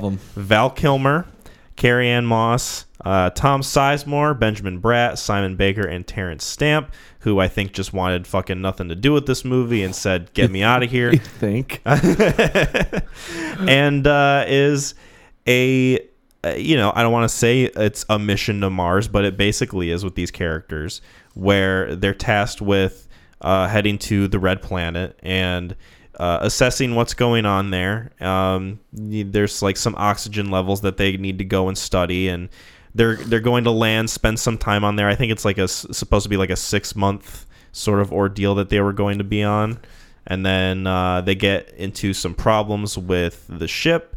Uh, some residual solar waves flare up. They cause the ship to basically EMP for a bit, and then that causes a lot of mechanical failures to where uh, astronauts end up stranded on the planet. And there's worry about oxygen levels and the idea that maybe something is out there that they don't know and they're fearing for their lives. And there's AMEE that's chasing them down and all that stuff in this fucking movie. Yeah, I watched it, and boy, oh boy. so let me lead off with before we get going because I, I wanted to see like i was kind of comparing the two in terms of the, the science behind it mm-hmm. This one actually a lot closer to being scientifically accurate and one of the things that um uh, just to give you both of these movies kind of had to deal with it, but there was a guy, something Zubrin, Dr. Zubrin, that wrote the Mars direct plan. And it was how can we effectively get to Mars on a man made mission? Uh, one of them was to send up uh, uh, e- ERP, ERV, uh, like an earthly remote vehicle. Okay. You know, and then, you know, six months later, you send up a, a, a supply ship, a hub to like land on it, you know, just to create impact.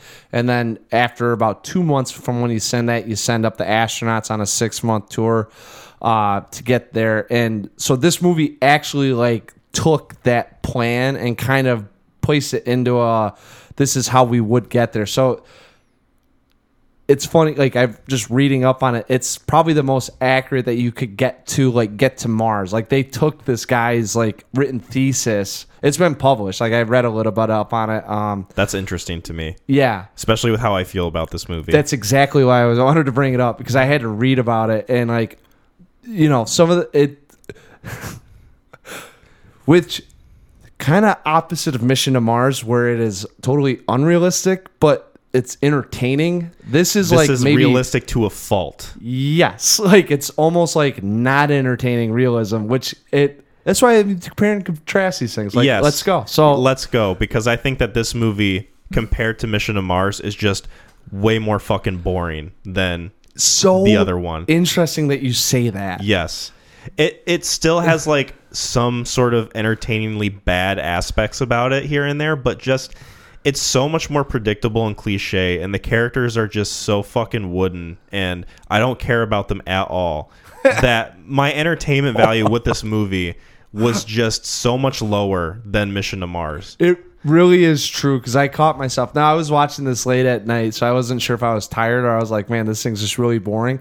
I was actually more fascinated with the movie itself, just not drawn in than I was the Mission to Mars, and it actually felt like a movie compared to Mission to Mars. Mm-hmm. But at the same token, I was much more bored in this one than in Mission to Mars. Yeah. Like when it comes to the story itself, I just I I was fascinated by the writing and just what exactly just didn't work about this movie. Mm-hmm. But like with the events in the movie and the way it was paced and presented, like I I was just ready to check out. I was ready to be done with it. Yes. Especially after watching another movie about going to Mars. Granted, this one they actually get to Mars much sooner, you know. It's a little bit more Mars. about the red planet.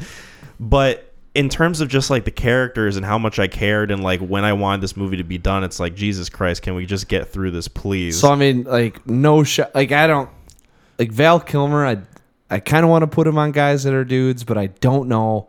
We've had like Uh, three stinkers in a row with Val Kilmer in it and on guess, this podcast. Guess what he did on this one? Yeah. Yeah. Did you read up on him? I and- read about him and Tom Sizemore. Yeah. About how they used to be pretty good buddies, I guess, and then they did this movie together, and uh, the stress of it uh, pitted them against each other, and Val Kilmer acted like a diva, and Tom Sizemore threw like a 50 pound weight at his chest or something. Yeah. And then they got to the point where like they wouldn't even be on set together. Like they had to shoot. s- Like a lot of this movie is just them together. Yeah. It's really. And they, had to shoot have around known, right? the fact like they that were they like, didn't want to be around each other. Well, they were like, "Hey, like, let's get Sizemore and Kilmer on this thing." Like, I, apparently they got some good rapport, probably from doing Heat together. You know, like they they buddy buddy, and like let's get them on because they're probably gonna have some good chemistry. Like we'll get we'll get some genuine stuff because it's gonna be pretty much those two guys. Well, they were probably thinking, shit, we need to get somebody that we know will get along with Val Kilmer because we've read about Dr. Moreau and we've read about like this movie. Remember Michael Douglas telling about like Michael Douglas saying like telling Val like dude you better fucking shape up because like Hollywood's been around a long time and people come and go Uh-huh. and if you want to last you better figure it out you know because he was also a producer on uh, the Ghost and the Darkness not in the Darkness um yeah so they, they had to did you hear what the inciting incident was to get them Yeah, it was because Tom Sizemore wanted an exercise bike on set, and Yeah. Val Kilmer threw a piss fit. Yeah. and said, "I make ten million on this movie. You're making two million. And then fucking Sizemore just walloped him with a weight, and then they just like threw a pissy fit at each other and didn't want to see each other anymore. Yeah, they come. They did the same thing. Kilmer wouldn't come out of his uh, thing unless Sizemore. If Sizemore was on set, he wasn't coming out. They said a lot of the jiltedness between the characters are just because they couldn't shoot together. So that makes would- sense because it's fucking janky as hell. Yeah, they couldn't. I so I like. There's a couple scenes they're together doing stuff. Like so. There's scenes where they're literally shoulder to shoulder, Yeah. sitting next to each other. Yeah. and it's shot in a way where like you can clearly tell that they don't appear on screen together. yeah, I yeah. like they have to have a stand-in for this. I thought they had a couple master sh- not. Well, I, I think maybe master shots, whatever you call it. Like the three guys were there. Like, Oh, I- yeah. But then they have like the the wide conversations they're, angles. they're doing. They didn't do it like talking to each other. So yeah, it, that's one of the things, and I think that's what made this movie really suffer, like really suffer. I don't think that was the only thing. There's a few things going on with this movie that I was like, "What the fuck well, is happening?" They could have made AMEE a little cooler. Uh, I had a big issue with like how She okay, I have an issue with her. She is so clearly overpowered when it comes to her ability versus their ability. overpowering, right? Like yeah, Yeah. just, like absolutely crushes any of them in a fight. Like she could easily have taken Yes. them all at the same time. And then she like breaks Tom Sizemore's ribs and then runs away and they're like, "What's going on with her? Why is she running away?" And he's like, She's playing war games. She's weakening one of them so that the rest of us will slow down and she can pick us off easier. It's like she could easily fucking kill all three Okay. of you right there. Why wouldn't she just do that? had that same thought. The only thing I could possibly come up with is that she isn't able to, because she's a computer. She doesn't uh, like know about the weapons and everything that you have. So like that, maybe she wouldn't know exactly. Like she hit someone, and unless it registers that the force impact throwing them, like if that data isn't get computed, it would just simply be like a lucky strike. You know, like executed strike, executed strike, execute. So that's the only way I think. Because I had the same thing. Like I'm watching this, I was like, "Oh, come on!" It would have made Like- more sense to me if like they had damaged her in in some way, Right. like they retaliated against her, they damage her, and then she runs away, and they're like, "Why is she running away?" And then he says, "Oh, self sense of self preservation. She has to go like Yes. take time to heal up or whatever. Yeah, like she well- has that weird programmed in her." What uh, self preservation? She's gonna get into war game strategy now. Where if she can, she's gonna like she'll injure one. Like she injured one of us. Like did it? Like they hurt her. She hurts one of them and takes off. Then that makes sense, right? That would have made so much more sense you're than like- how they handled it. Oh yeah, she's like she's dripping oil. Like she realizes like she's hurt one of us now that we have to help. You know, so it slows us down. Then the next step she's gonna get into is like search and destroy. She's gonna isolate us because she knows that she can overpower us. Mm-hmm. And then it's it. You know, she's still kind of like dripping oil. So and then they have a thing pop up. You know, it's like seventy five percent capacity. You know, and like. Yeah, like they do that the whole film. I thought they did a good job of like now. Nece- that- I'll say this: not realistic time, but actually doing some time. Whereas in Mission to Mars, there's no time given ever, anytime. It's just here we are, we've got forever. You know, Oh, like giving you a sense of time and like Yeah. how much they have. like in the one thing where it's like, hey, Captain, we got to go. Like when they're getting off the spaceship, you know, they go, you got six minutes. Like I'm like, that's unrealistic. Like, have you ever put on fucking shoulder pads, a helmet, and cleats? Like that takes seven minutes. Like these guys are getting into a system, checking every like six. I'm like, just thinking like. Why don't you just do fit like an hour? You've got two minutes to gear up, and then you have to hit Yeah. eject. It's Like- like, okay, I, I need like I need two minutes just to put my pants on. Like Yeah. who's gonna what do that we in that doing amount here? of I? I'm like, why do why does it have to be so fucking like arbitrary? Like, just go 30 minutes. No one in the audience is gonna be like, start the timer. and then yeah, like some of the we mentioned it earlier when we started the episode, but like the fucking casting choice of Tom Sizemore as like a scientist mathematician Yeah. type guy. He's Not like good. he's supposed to be this like weird fucking nerd, and they cast Tom Sizemore, who's like this kind of like stocky, like he seems like he should be like the muscle head of the group. he was in Heat as like the brass. yeah, You know, like that's what you recognize Sizemore from. Like he was in Black Hawk Down as he got shot in the neck, had glass in his eyes, and was still like, I'm ready to go back out there, and saddle up the troops. Like he's the hard ass motherfucker in this thing. And then they're like, he's a geneticist. I w- like I had no I didn't they did like Carrie Ann Moss is doing like the screen reading uh you know like everyone's title who they Oh are Oh my god, I fucking I- hated that. As soon as that started, I was like, God damn it, this movie's gonna be shit. I kind of so I'm not a big fan. All right, I was not a fan of it because I'm not a big fan of thrusting eight names at us right off the way with their titles. so 'Cause it's terrible exposition. What happened with Sizemore? I didn't care what he was. Like I was trying to keep up with everyone Mm-hmm. and what they're doing, and they just do size. And I, I like I don't know what he's here for. I, Like, I, heard I heard it. her say yeah I heard her say that he was like the the math like the group mathematician and that sort of thing. And I, I can see why they would maybe want a character like that because it's supposed to be a dichotomy from like the weird fucking god angle that they had with this movie. Kind of. All right, this is the other aspect to it. Kind But of. Don't cast Tom Sizemore as a scientist. Well, even if okay, they did like I was like, oh, I get the like the dichotomy of it, right? Mm. They killed off Terrence Stamp, who they clearly established as a guy. So like, I'm like, did Terrence Stamp revolutionize Kilmer or have him get like a Like convert renaissance? him. Yeah, like because Kilmer's playing off on this like I have faith, I don't, but never. Yeah, because it's only Ever? like it's only like once after Terrence Stamp's character dies Yeah. that Val Kilmer mentions to Tom Sizemore like, "Oh, I don't know if I don't think science is the only thing. I think we have to have faith." And like that's literally the only point in the movie that he brings that back up. It's Yes. supposed to give us a sense of, "Oh, Terrence Stamp put this on Val Kilmer's character to carry through the rest of the movie." But that's the only fucking time that's ever brought up He- again. so it's the- so inconsistent and stupid. They do, and great films do this, where they do a flashback of the film to bring it back up. Could not believe I watched that.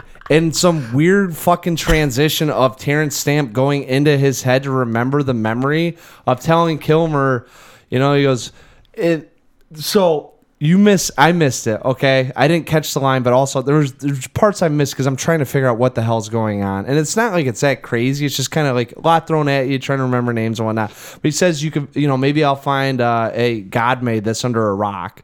You know, but they go back and they show you that memory, which annoyed the fuck out of me. So I'm like, I don't care. But then instead of Kilmer starts picking up rocks, like, and that's why he brings it at the end because he, mm. he kind of was just like, you know what, this I'm gonna give, you know, it's Mars, and hey, maybe maybe this signifies that you know you have to have a little bit of a greater faith, like we made it out, like, you know, here's kind of that.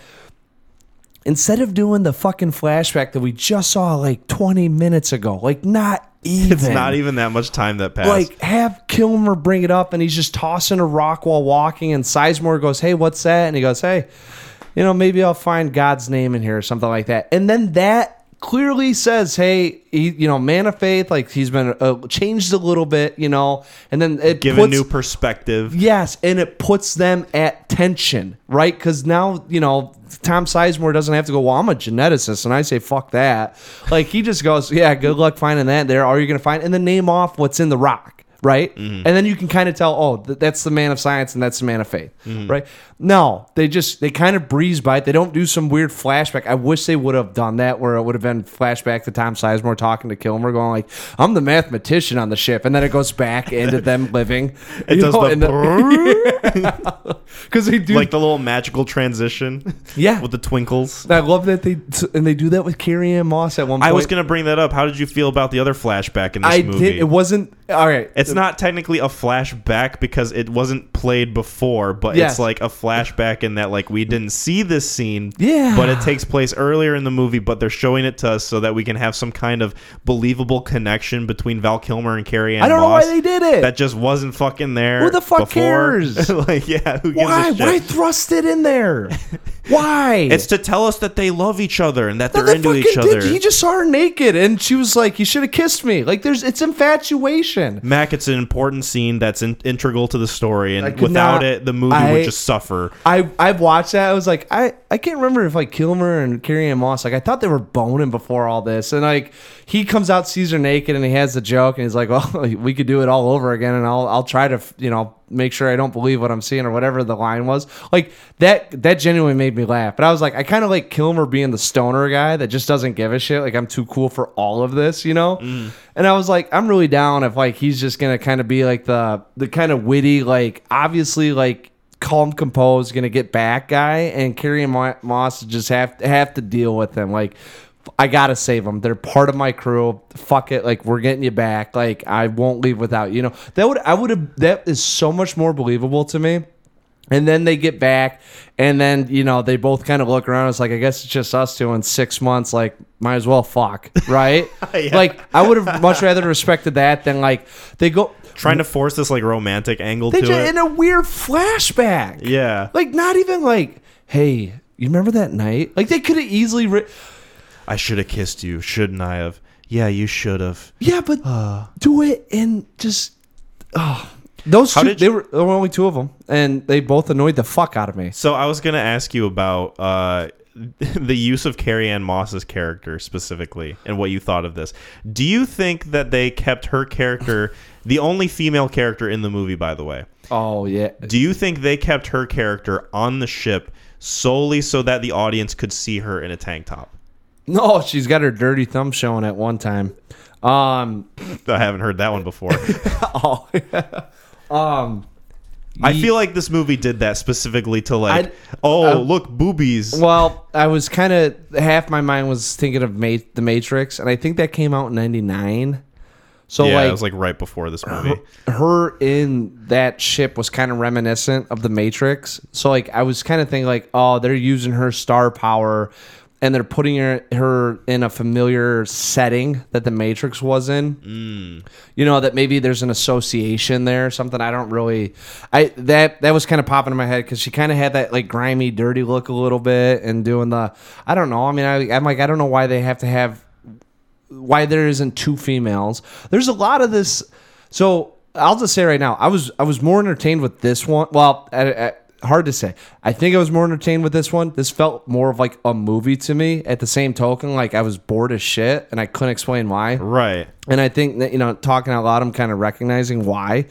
Um, I don't, I don't know why they only had to have one female.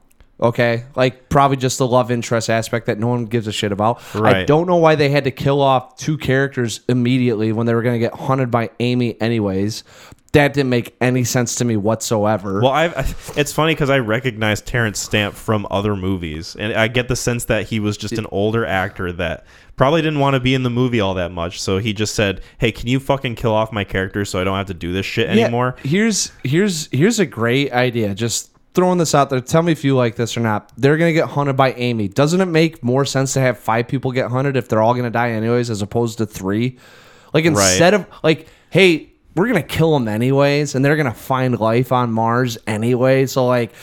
He might have a ruptured spleen. Let's just get him there. We'll save him, right? The the the whatever have we can find a fucking. Oh, here's the fucking so and so. Just stamp him, right? Santine for no I've never been. Oh, I shouldn't say that. I'm just getting pissed off right now because I watched this and I think I was more. I like this is what part for no fucking reason he starts calling out the dude. Right? Yeah, For like no he starts reason. calling him a pussy. Start so I No reason. I, wa- I want to line up the events of this movie in in terms of like the characters and their demise. I'm really shouting in this thing. I'm getting more no, you're good. vehemently upset. You're good. than I was when I watched it. What I'm about to say is on track with what you were just saying. Okay. So Terence Stamp's character dies mm-hmm. because he gets injured, and he's like, "Leave me behind. I'm gonna slow you down. Yes. I'm dead." Yep. So he's out, right? Kind of a not really a sacrificial death, but it's sort of honorable in the sense that like I'm I don't want to slow you guys down. Leave me here. I'm gonna let you go. Yes. Right? Yes. So he dies, whatever. And then the fucking hotshot guy is standing by the cliff and he's like Santine. Santine, he's like, you know what? Maybe if you weren't such a pussy, you would see what I see, and that you would have the balls to be in charge. You're such a fucking asshole. I hate you. And then, of course, because he just insulted the guy, guy pushes him off the cliff. The funny part about that too is that guy was standing there before he was, and then he told him to leave. Like he goes, "Now get the fuck out of my face." right. And he like, I'm like, dude, you just clearly like he was here first, right. you know, which is probably that like dominant say. Like that guy was like, what the fuck? But non-believable. Yeah, Go- so yeah. guy gets pushed off the cliff. He's painted as like an unsympathetic asshole anyway, so we don't even care about the guy getting pushed off the cliff. Not at all. Like what fucking ever. Like goodbye. Like I, I probably would have done the same fucking thing. And then they turn that guy, the guy who pushes him off the cliff, he goes from like reluctant kind of like I don't want to say wimp, but like he's just very like kind of to himself introverted character to like, haha, I'm a villain all of a sudden. Do you think you can trust me? And then when he dies, you don't care about him because they turn him into a villain for some fucking reason. yes. Even though like he tried to put up like pull him back or whatever it looked like. He's like, "Oh no, oh no!" Like he's clearly It showing some level of regret when he first does it, and then like as the movie goes The on, Raven. he's like, "I don't know if you can trust me." The Raven. It's the Raven. Just the guilt weighing down on him. No one even said anything to him. That's what drove me nuts too. When they're at the ice thing, he goes, uh, he goes, Gallagher can't trust me. I know it. I can see it in your face. And I'm like, no one said anything to you, dude. Yeah, if like you you're just- the one walking around like you you, just did kept something. your mouth shut. Val Kilmer would have let you get on that ship with Tom Sizemore, and you could have gone home. Yeah. Yeah, and they were just like, "Well, we need to have it so these." This is why it pissed me off because like we need to have it so these three guys are here. You know, how about you just do all? Uh, hold on. Really forced fucking conflict. Doesn't feel organic at Well, all. and I wanted to add on to too because you're talking about all these characters dying. One, Terence Stamp isn't around enough for us to care about him, even though he's the most prophetic out of all of them. Right. Two is Santine, who no one could care less about dying because it was like whatever that guy's an asshole anyway. So you don't even care about his death. So now that the guy's who's kind of an introvert, you know, I don't want to say like whim, not whimsical, but kind of like. I just don't know if we're gonna make it, which I don't blame him. You just got was stranded almost- on fucking he- Mars. He almost felt like Jerry O'Connell's character from Mission to Mars. Exactly. Yeah. That's exactly it. And you're just kind of like he's just At least hoping at to, first. hoping to God that they make it out. They turn him into the asshole. So the only guy, and not even like the only guy that you kind of care about, but would have been like, man, if that guy turned it around or kind of like, It's Tom Sizemore. no, no, no. I'm saying like that dude, and then he pushes him off. So now you've taken Oh, a guy yeah. that you could have easily transitioned into that role into like everyone's like bad guy, right? And then you got Sizemore and Kilmer who are fucking wooden as hell because they don't like each other and Oh are yeah, pissed off on Y- set. Like I could maybe see like if you gave a shit about like Sizemore's character dying, and that's kind of what the movie is supposed to like make you feel. But it totally fails because, like you said, one dimensional fucking character made of a block of wood. He- his his character is solely there to be like scientist character who makes sexist comment towards Carrie-Anne Moss earlier in the movie. Yeah. Like it's so fucking dumb. And, And- then he dies, and you're like, okay, cool. I don't give a shit. I was like, oh man, that because I don't even know. Like, you're kind of, I'm like kind of rooting for Gallagher in the whole thing, and it's just like he's he just always struck me as a guy that was too cool. But now I get it. Like, then that's probably props to Kilmer too for just mailing it in and still being like. Boy, that guy kind of is funny and, and cool. You know, like he, he just seems like he could he, he seems like he could get back on that spaceship and just be like, I'm we're not having sex. Like I'm good. I'm just gonna smoke weed and hang out. You know, like that's like that's how like that's it. That but What that a- was just because Chad. he's got no fucking emotional tendencies whatsoever because he didn't want to be on this goddamn film. And Sizemore's the only one that I thought actually tried to do something. Mm-hmm. But like you're dealing with everyone that you know, like no one cares. That's why here's the thing. Here's the thing. Hear me out. They crash land, right? Terence Stamp gets saved. Santine kind of does that thing, but they like they you know he like recognizes that he's being an asshole to the guy and says, "Hey man, I'm sorry. Like you know what? I'm just spent a long day. like let's get back. Let's just hang out with the crew. We'll all die. You know, we'll all be together in peace, right? Pop the helmets. They all live. Bam. Here comes AMEE. Kills one of them. They injure AMEE, right? So now it's four. Terence Stamp's already got the bad spleen. They killed. She kills Santine because he's the least likable of the group, anyways. Uh, Terence Stamp's hurt. They she just hurt Sizemore, right? And then Kilmer goes, "Oh shit!" Like, get like we hurt her. She's now gonna. She's in war games. Like this is it. Like us four now have to get off and figure this out, right? Take out the dialogue that the one thing's there until there's only two of them left.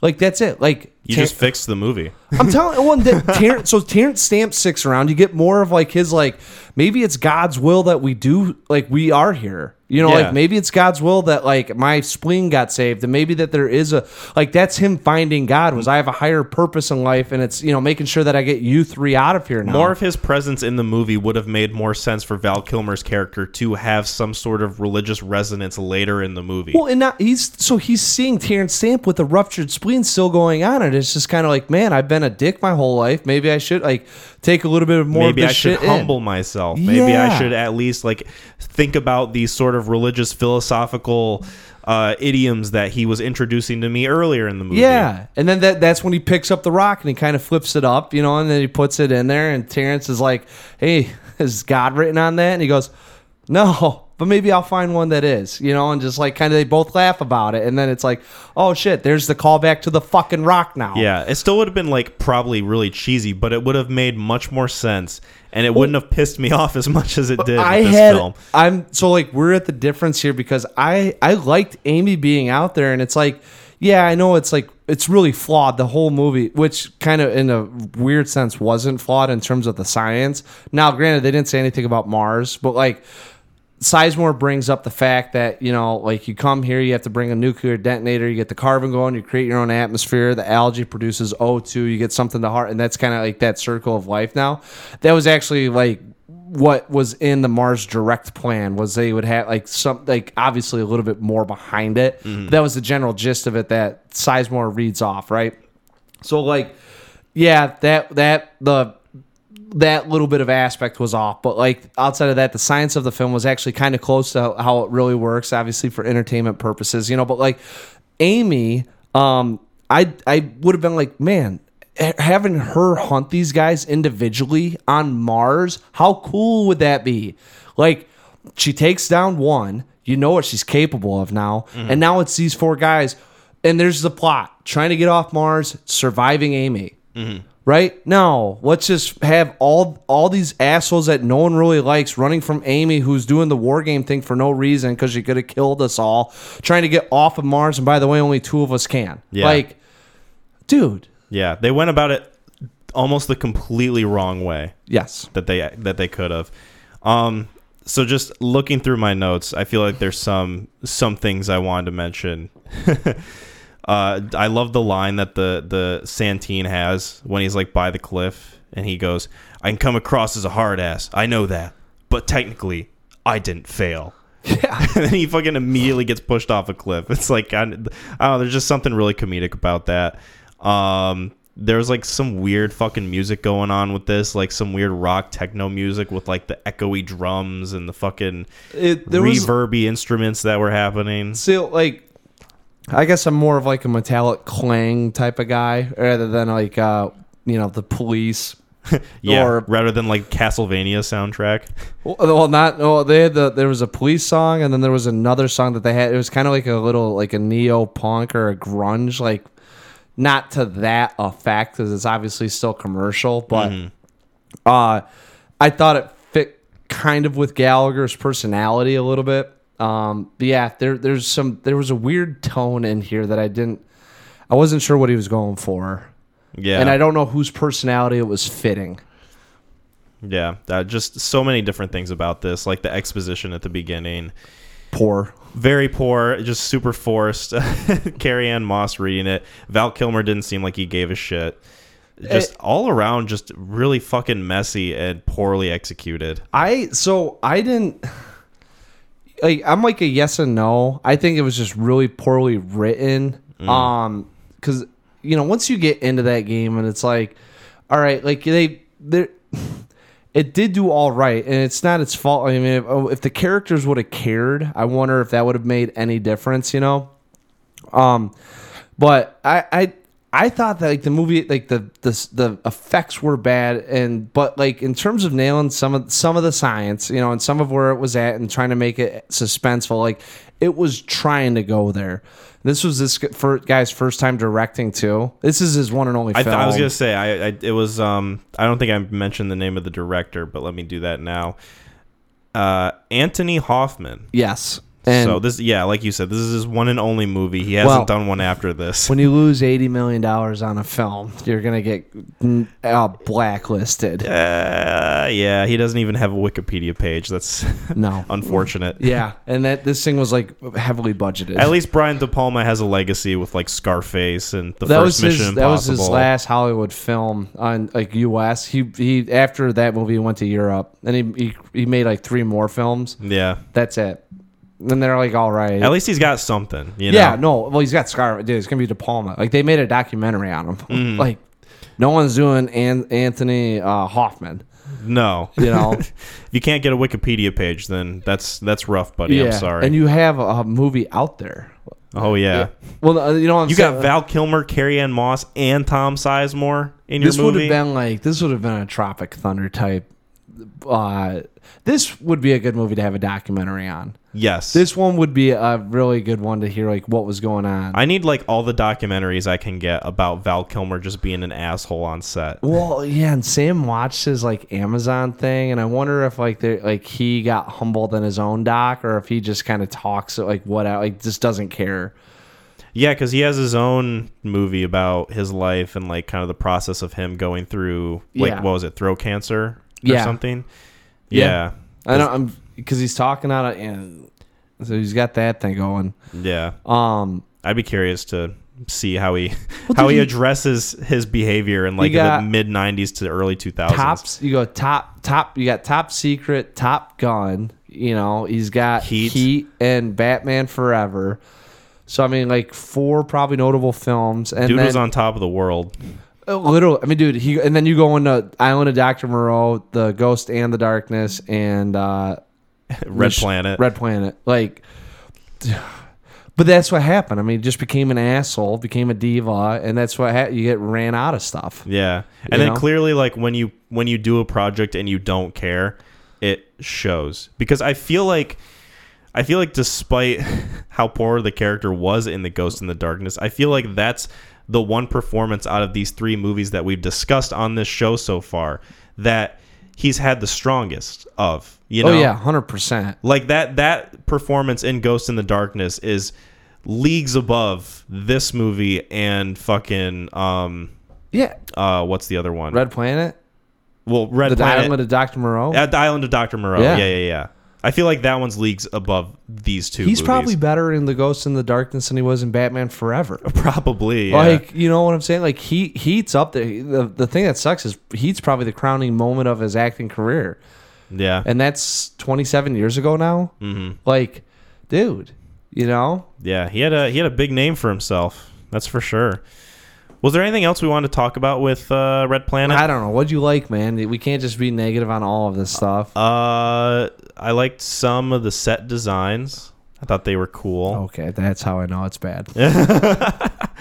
No, just like I- it, I I appreciated that they spent more time on Mars. You know, Yeah. compared to What Mission about that bouncing thing? You know, I I like that scene the bouncing thing? when they land and they pop it Oh, open to oh, yeah. preserve. That That's was kind of that was kind of cool. and I that was that. ba- that's based on real events too. Like I'm telling you, like some of the science behind this and like trying to be authentic, but you know what probably happened? They spent too much time talking to the fucking nerds Yeah. and not with the fucking actors. I love the scene where they're pissing on Mars. That's pretty epic. Yeah. um, really cool. My I'm- favorite- I'm glad we got that one. I will say I had some I had a couple laugh out loud moments in this thing, which I don't know if it's weird or not, but there were times where I thought it was kind of like witty, you know. And uh, when they were trying to find out how to get to the hub, and they're like, "We need to use math," and then Val Kilmer goes like, "Yeah, well, they were fucking right. Math would save our lives at some point. Every high, every math teacher in high school's fist pumping because we now need to use algebra." yep. yeah, I remember that line. Yeah, I really I thought that was funny. And then the other one when they were talking about blasting off, and he goes, uh, he goes, I'm gonna let you two guys go there. He goes, you know, you guys can go home, save the day, let everyone know that there's life here.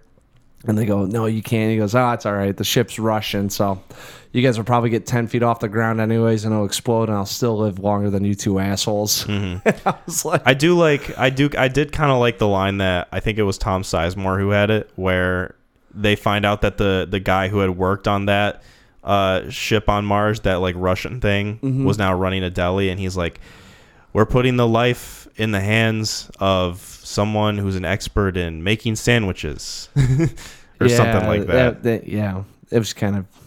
I guess all Kilmer's lines were mailed in too. It was kind of cheesy and corny, but Yeah. And I, I'm paraphrasing because I don't remember the exact line. No, it's pretty. It's pretty fucking close to that. something like that. Yeah. I was like, okay, that's kind of that's kind of cheeky. Yeah, That's yeah, kind of tongue in cheeky. yeah. There's, there's. Looking back on it now, you kind of think about like, oh man, it was kind of funny the line itself, but the way that they presented it, you can kind of tell that they just didn't give a shit. Yeah. Tom Sizemore was probably just talking to nobody that day because Val Kilmer didn't want to be on set with him. Probably. And then he thought to himself, I'm talking about fucking deli sandwiches to nobody. I want to go home. Yeah, Kill my character. yeah. Let me do the thing where I. Also, that that's actually one of the ones that they said that wouldn't happen, and that Val Kilmer would have died. Like if she would have saw that thing in space, Val Kilmer would have been fried on Mars. Oh yeah. Yeah, that was one of the things that kind of annoyed me. There was a couple things that annoyed me. There's a few things that annoyed me too, but you know, we can unless we have more to say, we can kind of wrap up. I've already. I think I've got most of it off my chest. Um, yeah. All right. Well, I can go into my rating first. Yep. 2 out of 10. Whoa. Yep. Just man. I just I was not nearly as interested in this movie. I think that for the most part, the story, the characters, the way it's presented, the pacing is just way less interesting to me, and it just went to a crawl. And I feel like equal parts bad, but just I don't know. The interest level was just gone. I I you know, and I don't I don't remember anything of this, and I, it was kind of I think it's kind of fun that we got to talk about two movies came out. So actually, the rivaling movies of the year, and they both fell flat on their face. Oh yeah. Um, I would agree. That, I mean, that's I, I'd agree with that, and I I think, um, they were banking a little bit on the success, like AMEE being the like they really. The weird thing is in this thing that they put it out that the AMEE was the one hunting them, Mm-hmm. and there's only five minutes of AMEE. Like it's literally nothing. Like Yeah. she does kind of three things, and they don't even do It's it. very sporadic how they use her. and then not scary. So uh, I I gave this one a five out of ten. This one's tie. I couldn't have it any lower, any higher than Mission to Mars. Um, with the faults that I find in Mission to Mars, I saw the, the, the being brighter with this one. Uh, but at the same token, uh, some of the writing uh, that we get to where Mission to Mars has these valley peaks and valleys of It's, entertainment. this movie, I will agree, is more consistent with the tone. Yeah, like this, it's a movie. I mean, it's a there's it's a good set. They got as shitty as the dialogue and story is, like it is. It goes point A to point B to point C, and the tone and the element the the elements that we're dealing with are the uh, yeah, um, are are consistent. Whereas that one's like we go from this to this to this to this. You know, Let's So- try this genre. Let's try this genre. We're Yeah. a horror movie. We're a fun, goofy space movie. Yeah, and I think that's where that one. So anyway, five out of ten for me. I mean, it's and you know, and Kilmer's in it, and I I laughed more in this one than I did Mission to Mars. So uh, I thought some of the lines were funny. I just it's man, and now I'm looking back and he's talking about the thing with AMEE, and I was like, man, you know, that kind of Kilmer doesn't seem too concerned about AMEE, and he's like, I bet she's just because he's so cool. No, he just fucking mailed it in He just didn't give a fuck. he just literally nailed care. it in. Like literally was just like, that's AMEE. She's doing war games. She's gonna hurt one of us, and then she'll Her character, probably. his character felt the exact same as it did in Island of Doctor Moreau. It's the same guy. It's the same he, He still had the weird fucking attire too. Like Val's gonna dress himself today like a five year old. Yeah, You know. it's like goddamn. Speaking of five year olds, we got five epic questions. Oh. that we can answer. Three of them are from the audience. Two of them are ones that I came up with. Okay. So we'll get the audience ones first, and Yeah. then we'll do mine after. So our first question is from Drew, who asks, "What is the best ten-year span of all films for an actor slash actress uh, and f- a director in their careers?" So we gotta come up with three of these. Um, not necessarily. I think Oh, just picking out a picking anyone. just picking anyone. Okay. Yeah. I mean, Spielberg's got a pretty good track record, you know, especially like the 90s. Even like before then cuz he had Jaws, um Close Indiana, Encounters. all the all the Indiana Jones, Yeah. uh, Schindler's List, Saving Private Ryan. Yeah. He had so many. He, he's uh he's kind of like one of the all times. You know. Yeah. And Go. Very impressive. And like even Ridley Scott too, especially in like the the 80s and 90s had a really good run Mm-hmm. with like Blade Runner and Alien. Um I know Gladiator was a little bit later, but you know, that was a little bit long time ago. Yeah, I'm trying. To, who I'm trying to think of someone that would have like maybe an actor that's had a great, you know, just knocked it out of the probably Tom Hanks in the I was 90s. I was thinking like, Tom Hanks, 90s Hanks. Cause I would have did. I would have said Tarantino. I Okay. think Tarantino probably from 03. Because I mean, like, dude, I mean, he comes out with a movie every what two, three years. So you're looking at possibly three to four films. So I mean, it's really just depending on when you want to pick that film. Mm-hmm. And you know, I mean, Tarantino, like he, he he's had a run of success with his films. oh yeah. You know, so um, Brad Pitt was doing pretty well for well, I he's still doing well, but it feels like he's in less notable stuff. Than he used to be. Because like there was that run where he was doing shit like Mr. and Mrs. Smith and like shit like that. I don't know. Yeah, don't shit know. like that. I don't know why that's you the only one I can think one of. film from 06 to name off, and you don't even come up with the rest of them. Oh, okay. Uh, You want to know? Let's Well, do. got- let's do Brad Pitt. Let's Okay. just look. maybe like 2010s Brad Pitt because there's Tree of Life. There's Oh God, don't don't. Fucking- have you seen Tree of Life? not yet. Don't don't. I plan on it. Oh, good God. Bra- uh, not Breaking Benjamin. That's the band. The Curious Case of Benjamin Button. That was around that time. Producer Brad Pitt. Brad Pitt's. I wonder what production house he owns. Here, I'll look That's probably why he's not acting. I got Brad. I'm I'm looking Brad Pitt right now, and you let you led off with Mr. and Mrs. Smith, right? So that was 05. So Yeah. you go Babel to Ocean's 13 to the assassination of Jesse James by the uh, coward Robert Lee Ford, uh, Burn After Reading, The Curious Case of Benjamin Button, Inglourious Basterds, Megamind, Tree of Life, Moneyball. That's actually not a bad year stretch. No, it's not. Killing them softly. Well, no, I think the reason why is because I just read the counselor. That movie's terrible. Uh, I want to. I want to watch that one. That one's a Cormac McCarthy adaptation. Oh, is it? Yeah. I think I read that somewhere, and that's kind of why I saw it. Um, because I, heard it had really bad reviews, and it's got Fassbender in it. Who he's one of my fucking guys that are dudes. I know. um, I love Michael Fassbender, but he is just in some shit. Yeah, I don't know what he. I think he's. I think he's like the Val Kilmer of the 2010s. Like he did fucking and Snowman, that horrible fucking movie. There's Dude. like a detective murder mystery. Guarantee you, he is a like a huge diva. Like I think the same thing happened to Tom Hardy. Like you don't just go from being in some of these big name films with some of these like you know big name directors into just shit.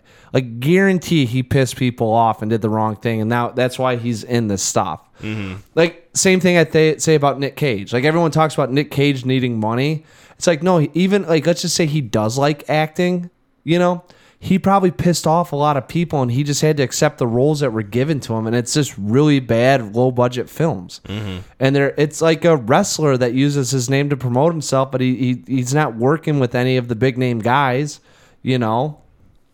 So Brad Pitt's not a bad choice, though. No, I think um, I'm I'm just looking at his filmography just to confirm, but like, fucking Jake Gyllenhaal had a really good run in like the 2000s or like the the 2010s. It's so hard- like Prisoners, Okay. Enemy, Nightcrawler. Those Prisoners and Enemy came out the same year. Nightcrawler the year after. Nice. Uh, fucking Everest, 2015.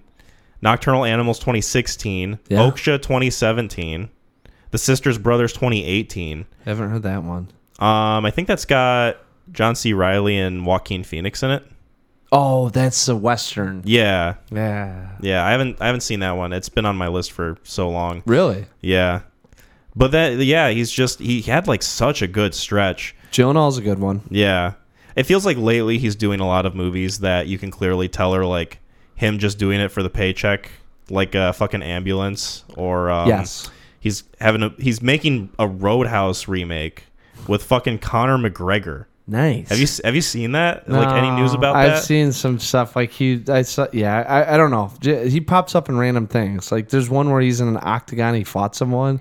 Like they promoted an MMA fight with him and something. yeah. Like I think doing- that's I think that's supposed to promote Roadhouse or something. Oh really? Like that's like the opening to Roadhouse, and then I he don't gets know. bounced out of MMA. Maybe. Yeah. I don't know. I, I Gyllenhaal's a good choice. Yeah.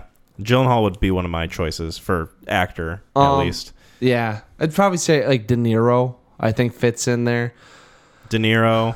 Um, I mean, DiCaprio is super selective. So it's not like he is Right. in movies very often, but the movies he is in, especially like within the last like 15 years, have been pretty good. we need to do like a just like a episode one. Well, I guess it's hard to be, but like figuring out like the wine cellar uh, nominations. Uh, one of Bill Simmons, he wrote the book of basketball. Uh, but one of the things that he talked about was a wine cellar, and um, picking out, you know, like a certain basketball team from a certain year, kind of like you would do with a 19, you know, like a Chardonnay, whatever from France in 19. Eh, okay. Whatever, you know what I'm saying? Like, Yeah, yeah. I've got a really, this is what you want to taste. Like, this is like one of the ones that I'm holding, top 10 wines I have in there, right? And so he would do that and he would talk about the basketball teams. We need to have like a top five wine cellar of like, Brad, actors? like do like I'm gonna go Gyllenhaal 2011 to 2015 and name off like his six films and be like, you give me Gyllenhaal in that stretch and put him in like The Godfather, you know, you, you fucking nail it, you know, or mm. like give me Scorsese, like boom, boom, boom, you know, like Yeah. Like just figuring out that and just figure out like what's our number like one you know this is like i want DiCaprio from this era to this era like because i think it's hard and it's a fair question of a 10 year stretch i think it's just hard because you have so many ups and downs with the movies that come out Yeah, because an actor will be consistently good, but then they'll be in some shit like like one or two movies like Yeah, every other year. Ambulance, fucking. I, I don't know. The- I I heard the guilty The wasn't that Stranger- uh, great. the guilty yeah yeah. maybe i mean it's you know I, I haven't seen him so i shouldn't shit on him too much they could be suspenseful and a little entertaining so Mm-hmm.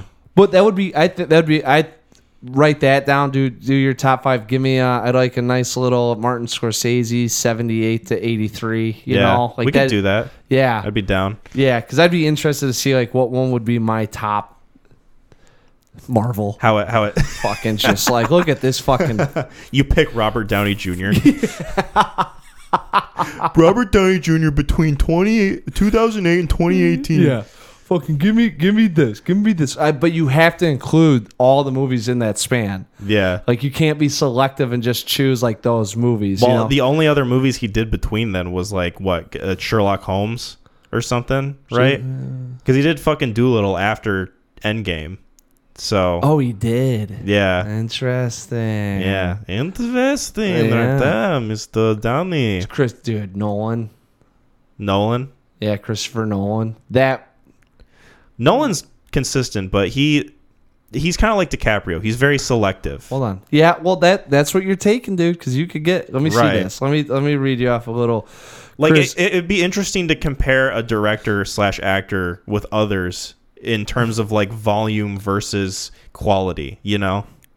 True. I mean, but you know that's why you know the guys that you know is because of the quality. It's not the volume of work. Those guys That you is never. You might catch a name just because like one of their movies actually hits. Yeah. Dude, all right. So give me a little Christopher Nolan Pinot Grigio, right? so like uh, seriously, you want to talk 10 year stretch? We'll do 10 years and I'm going to I'm going to throw one in here, okay? Okay. Just cuz it could the prestige Yes. to the Dark Knight to Inception to the Dark Knight Rises. hmm Now, granted, you can say what you want, but Interstellar. All right, now they got this really weird one in here. It's called Quay. It says it's eight minutes, so I don't know if that one counts or not. Um, an eight minute documentary, which I don't think counts. So I'll take his next film, Dunkirk. Okay. Like you go that, like give me that stretch, because then it goes into Tenet. You get Tenet and Oppenheimer, and I think Tenet would like. Tenet would make that that wine right there where you're sipping on it at the very end. Go mm, a little too bitter. So I've got a good one, Okay. and it'll be interesting how it shapes up with this movie coming out later this year. Denis Villeneuve. Ooh. His name already kind of sounds like a wine.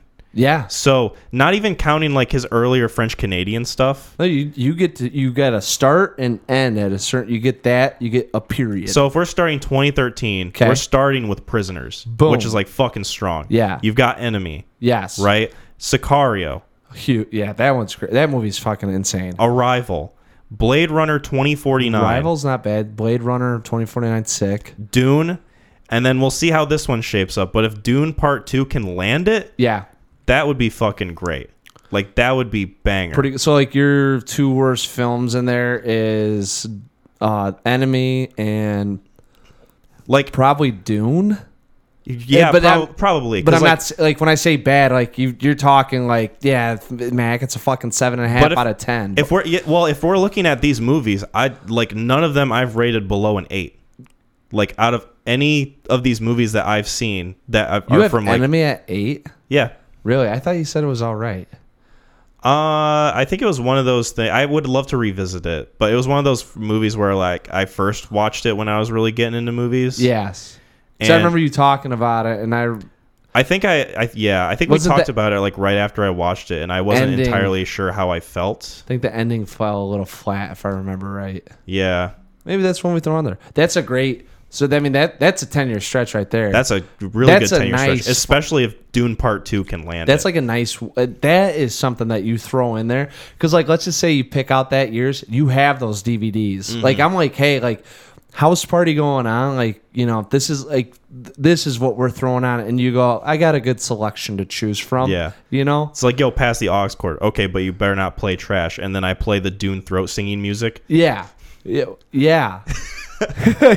yeah, sure, awesome. You're yeah. like, I know what you're talking about. Yeah, that's a Uh-huh, uh-huh. great yeah, metaphor. Nice. Yeah, Uh, we're getting foreshadowing with this, aren't we? yeah. Um, did we have any more to say about this uh, question? No, great question, and I think I think it just actually. So there's two lists I know. right, We we need to write down the list that we need to create though. But t- top five guys that are dudes Mm-hmm. is one, and then uh, top five wine cellar movies. Wine cellar movies. I love that concept. Yeah, I think it's great. it's really it's really fun to think about, and it's also fun to think that like I like that it's like all right, like if you take Gyllenhaal, you have to take in those shitty films. So you do have to, if like you have those in there, have to worry about your guests going, hey, put on that one. Mm-hmm. It's like no, no, that's okay. Nah, No, nah, that's nah, okay. Nah, it's okay. It's all Yeah, good. you said you had really good Gyllenhaal. Put put that one on. And you're like, no, that's all. That, not Prince of Persia. That's not the one you want. Mm-hmm.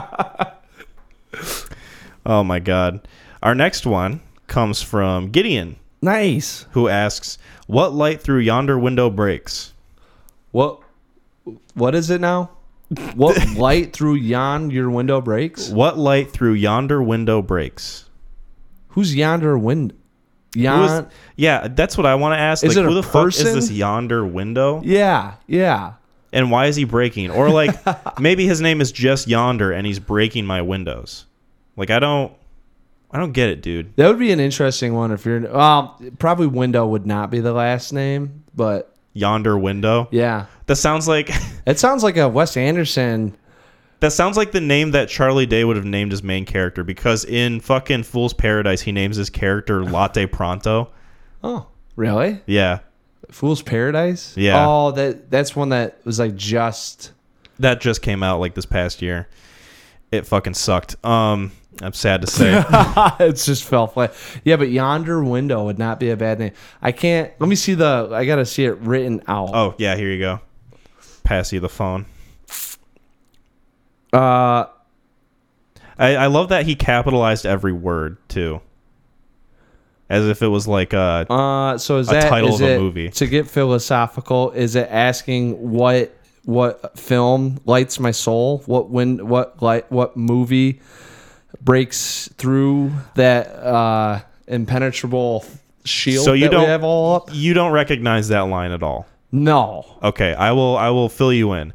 It's a line from Romeo and Juliet.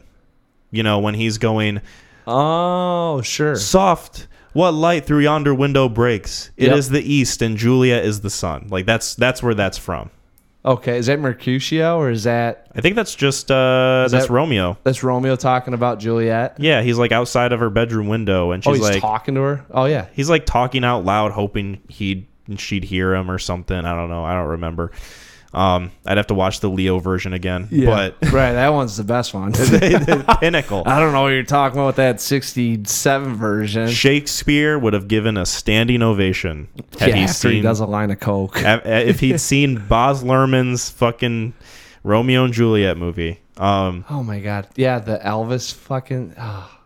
yeah, I I didn't realize he directed the Leo Romeo and Juliet movie.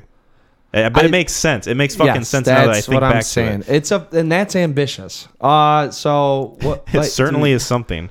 I gotta Um, man, it's got to be something. I don't know. I What don't light know. through yonder window breaks? I Yeah. think that light's name is Kenneth Branagh because he does so many fucking Shakespeare movies.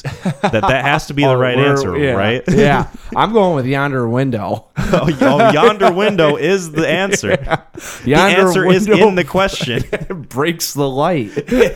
Breaks this fucking podcast. That'd be fucking great. It's just it smash cuts to a guy throwing a shoe up into a you know a lamp. Oh, yeah. and it's just I'm picturing some like toothless heathen that looks like he's out of a Charles Dickens novel. His name's Yonder Ebony- I was about to say Ebony, Ebenezer Scrooge. It's like it's that just Basically, he's a knockoff. Yeah, like the he's got like the towel wrapped around his uh, knuckles for no reason. Oh, well, because they're bloody. Because he keeps breaking so many no, windows. it's just that it's like you know, like keep your uh, you know, keep your hands warm. It's Oh. like I'm just gonna. It's just knuckles and palms, baby. That's all you need. yeah, yeah. You know. It's like he's going to Fight Club. yeah. That's what I'm picturing. Uh, great question, Gideon. Thank you. Yeah. Yonder Window is a great name. uh, speaking of names, Chris asks this question, and you'll really like this one. Okay. What are the best and worst cereals? Best and worst cereals. Interesting. yeah. Ah. Well, if you go out into my kitchen right now, Mac, you will see that I have not only cinnamon toast crunch, but I have cocoa pebbles. I'm a I'm a cocoa pebbles kind of man. Are you a cocoa pebbles or fruity pebbles guy? no, I'm I'm a neither. What do you mean you're a neither? Those things sucked. What? I'm I'm really one oh, one okay they're the fruity pebbles yeah somewhat tasty it you got there's a shelf life of fucking two minutes you put those things in milk and it's a sprint to get done I like to enjoy my cereal all right not shovel it into my mouth and because Well, that's why you got that's you get you got to be strategic about it. So like what I do oh yeah I let's go into your cocoa pebble We'll go into my routine. I, I will give you my strategy right now. Maybe Mm-hmm. this will help you in the future, and then you'll like Cocoa Pebbles. I don't know. But what I do, you get a nice big bowl, yup dump that shit in there, right? okay Set it up to where I'm going to eat it. Yep. Get a glass, put the OJ in the glass because I like to have OJ with my Cocoa Pebbles. Mac is giving me a look like I just committed a war crime. yeah what But I set that next to it. you're I gonna get, turn into yonder window I get my napkin, I get my spoon, and then I get the milk. And then I pour the milk napkin Yeah, because I gotta get I gotta get it set up so I have everything ready to go for when I get the milk. Because I don't yeah, you're disagree. getting on the time crunch I don't disagree with you. Yeah, it there is see? a time crunch, but I enjoy it. Right? I enjoy I enjoy that period between when the cocoa pebbles are still crispy, but you dip them in milk. It's I- so fucking good. I am now thinking about you and your like some sweat on your brow as you're watching the clock tick. And once it hits 12, dumping it and doing all that shit and like like looking back up knowing that at some point if you take a breath of a second, it's going to just like deflate. and you're going to look down and be like, "Fuck it." That's why you got to prepare yourself. You got to be smart about it. So you got to just set it up so where you put the milk in, and luckily my seat is right next to the fridge. Put the milk in, put the cap on, open the fridge, put it back, sit down, enjoy my bowl. Enjoy my bowl in the two and a half minutes that I get with it. Well, I mean, I also have a video going and ready to go Yeah, it's always three minutes, guys. because I, I have this habit to where I need to watch something if I'm eating something. You know, if I'm at home and I'm eating something. The the monotony, Obviously, the I'm- monotony of food and life it really is boring. Well, if I'm if I'm out to eat, most of the time I'm with people, so Right. then I can enjoy their company. But if no one else is around, it's like I have to have overstimulation because I'm a fucking millennial and I, I- need this. I was just about that'd be such a great diet. Like imagine. All right, I got to lose twenty pounds. I'm just not gonna. Wa- I'm gonna leave everything just quiet, and I will never eat. You've been conditioned.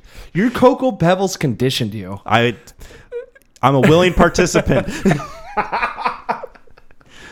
I have consented to this. Cocoa Pebbles and General No. Mills have not have not put a spell on me. Oh my god, dude! Dude, When I was living with my buddy a couple years ago, he he would buy fruity pebbles, and like every time he'd get the family box, and I would just be like, "Why?" That's what I Why do you get. torture yourself? And then Preston would want cereal, and he'd eat it, and then guess who the who's got to clean it up? This guy. Because he'd get through, and then after three minutes, if he has one conversation with me, takes a bite and he goes, "Oh, they're too soggy," and then I'm like staring, and I'm like, "There's half the bowl." I've never. We had that shit when I was growing up. Anytime we got it, Sam Sam would eat them because Sam probably you know would grab a magazine and do the same thing. Like, I've got three minutes. I'm just gonna go, and I, I- I- now I know what I can read in three minutes. Never liked it. I'm not doing it. I like to enjoy myself. Now, All right. granted, all cereal has a certain expiration time in there, but normally it's an enjoyable amount of time. Well, let's hear your cereals then. Let's hear your top cereals. Uh, so I think just nostalgia alone, taste, and and just content. Cinnamon Toast Crunch. Now I say content because the back of those boxes would usually have a maze, or you'd have to find something. So there's your time. You're just sitting there eating cereal, and then you can look at the back of the box, and they'd have a crossword puzzle, a maze in there. Cinnamon Toast Crunch is delicious. Dude, and, and that's what I'm saying. I mean, and top, top. I mean, come on. Anytime when you were a kid, we'd have to have it on sale, right? Like if it wasn't on sale, my mom wasn't gonna. You get it. just weren't going to get it. Well, and that's you know, me and Sam could wolf down a box of that thing with one one sitting. So my mom's like looking at it like that's a five dollar breakfast. you were growing boys. You had to Yeah. have something. so I, I wish you would have known that. Um, so anytime I got it, it was a treat. So that's another reason why I like it. And so even now, like I, I, you can have too much of it, in my opinion. But if you do just the right amount of time, fantastic. Um, Lucky Charms is up there. Captain Crunch, Peanut Butter Crunch. That's probably number two for me. Me personally, I'm not big on like peanut buttery cereals. I don't Yeah. know why. I just never have been. I'm not gonna. I'm, that's one of those things. I uh, in my internship in 2014, um, I used to eat peanut butter Cheerios and milk. okay. So that would be that was like one people like I would take a scoop of peanut butter, put it in the cereal, and put the milk in there. Really? Oh yeah, dude. Don't knock until you try it. And the nice thing about that too, there's no fucking expiration time. You don't have to sit there and get all that peanut butter down within two minutes. All right. All I'm, right. I'm, you're right. I don't need to sit here and bash fruity pebbles or cocoa pebbles. I don't also I don't like the Count Chocula stuff. I'm not a big chocolate guy in my cereal. Yeah, Cocoa Pebbles is really the only one that I'm attached to. My mom would never let me get Trix, like ever. The- No matter how many times I asked for it, Yeah. no matter how many times it was fucking advertised to me as a kid, where they beat it into your head and say, "Oh, Trix are Trix, for- Trix, are for kids," I would sit there and be like, "I'm a kid. I want Trix. Mom, can we get Trix?" And she would never get me Trix. Yeah. never ever get me Trix. And I think maybe it's because it would destroy the roof of your mouth, but I'm not 100% certain on that. Because Captain Crunch does that too, right? Yes, I was about to say there. Yeah, Captain Captain Crunch series I think is fantastic. I mean, between peanut butter crunch, normal Captain Crunch, and the wild berry crunch, Solid foundations. Right I would there. say if you're looking at like a top three, because cinnamon toast crunch is like the waffle crunch or something like that, and that one's like, eh, you know. But cap, if you're looking at like a package deal, like a family of, like I'm taking that one. Mm-hmm. I'm ambivalent on Apple Jacks. Nah. I could take them or leave them. yeah, it's all right. Yeah. They're good. Like I like I'm like uh you know I like uh um was it what's the Tony the Tiger oh, um, Frosted Flakes. Frosted Flakes. I love that one is one where I could literally take a half gallon bowl, pour milk into it, and eat a whole box. Like that's I, but that's one of the ones I'm not going to the store and being like I gotta find my Frosted Flakes. Same things, peanut butter, Cheerios, and milk. Love it, fantastic. But I don't need to go out and get that stuff because it's a little bit of an operation. But I was gonna say this sounds like you need a lot of external ancillary product to Yeah. enjoy your cereal at that point. um, you know, it's yeah. I'm not. Don't buy Cheerios on their own. You know, I wouldn't suggest that unless you need the fiber. Um, Unless you're an old yeah, fucker. Raisin Bran's not bad either. Uh, I, I'd probably take Raisin Bran before I do Apple Jacks. Okay. I would probably do Raisin Bran before I do Trix or uh, Froot Loops. Yeah, Froot Loops. This I feel the same about them as I do Apple Jacks. I Yeah. mean they're basically of a similar ilk. I Yeah. could just take them or leave them. Yeah. Yeah. Uh, was there anything else we wanted to say about cereals? no cereals. No, no, no. no. Kyle, you're a real cereal killer. Ah, Oh, is that what we were going for? Yes. Speaking of killer, we got some killer questions that I came up with. I'm, Yeah. I'm promoting myself. There we go. So I wanted to ask these just because it is episode 50, and I think it would it would be fun to ask questions that were of a more retrospective nature Okay. in terms of 50 like you and me doing this show. Yep. So I have two of them. My first one is what are movies you've talked about on the podcast that you'd possibly like to revisit in the future? So I have some answers uh, if you want to give it a think. Uh, I think that it being the first episode that we did, we could maybe eventually revisit Drive and Only God Forgives. I think that'd be fun. Eventually. Well, you Maybe know, not, like, so like soon. half the issue is like drive. I don't. Yeah, like I do. I yeah. I mean, I would. It, that one, I'm just curious about. It's like how much do I get out of it? Now, only God forgives. Uh, because I don't even think I saw that when we. when we talked about it. Yeah, because I remember I, I I had to go off my. So that would be an interesting one. Yeah. Have a little more fresh take on it. That'd be interesting. Yeah. And also the other one, just purely from a technical standpoint, I'd like to eventually revisit Kill Bill just because the audio got fucked up Oh, with that episode. yeah. So it'd be nice if we had a conversation about that, those two movies where you could at least bear through the conversation and, and have a nice, enjoyable listening experience with our discussion on it. Oh, yeah, that would be like a yeah. Well, and you're picking the two like ones that I just don't care about. wow. Like, that's- okay. well, I'm just saying, like, I out of all of his movies, those are like the ones that I'm like they're good. But you know, by the way, I think you were right about the Black Phone. Um, Really? yeah, I was talking about that with uh, um, Jasmine the other day, and I, I, oh, there was a, a house that we were looking at or some like to Airbnb. Okay. And she goes, "What's this remind you of?" And I saw the house, and I was like, "Oh," I was like, "I'm gonna drop this one." I go, "The black phone," and I didn't think it. She, she goes, "That's what I was thinking," and I was like, "Oh, I didn't think you remembered that film." She goes, "No, I kind of do." You know, we saw it at the drive, and I was like, "Yeah." And I go, I looked there, I was like, "You know, Kyle's right." It was like that movie was kind of forgettable. yeah. Like, just nothing really. Sta- uh, Yeah, I remember you were pretty into it. I don't want to say and you were giving it more shit, and I I was uh, giving it a lot of shit. Yeah, and I, I, you know, I, I didn't. I, I was kind of backing it up, but like looking back, I was like, yeah, I guess it, w- it was a little bit of a, uh, you know, like I'm looking like the A twenty four films, but I don't even know if it's like revisiting it.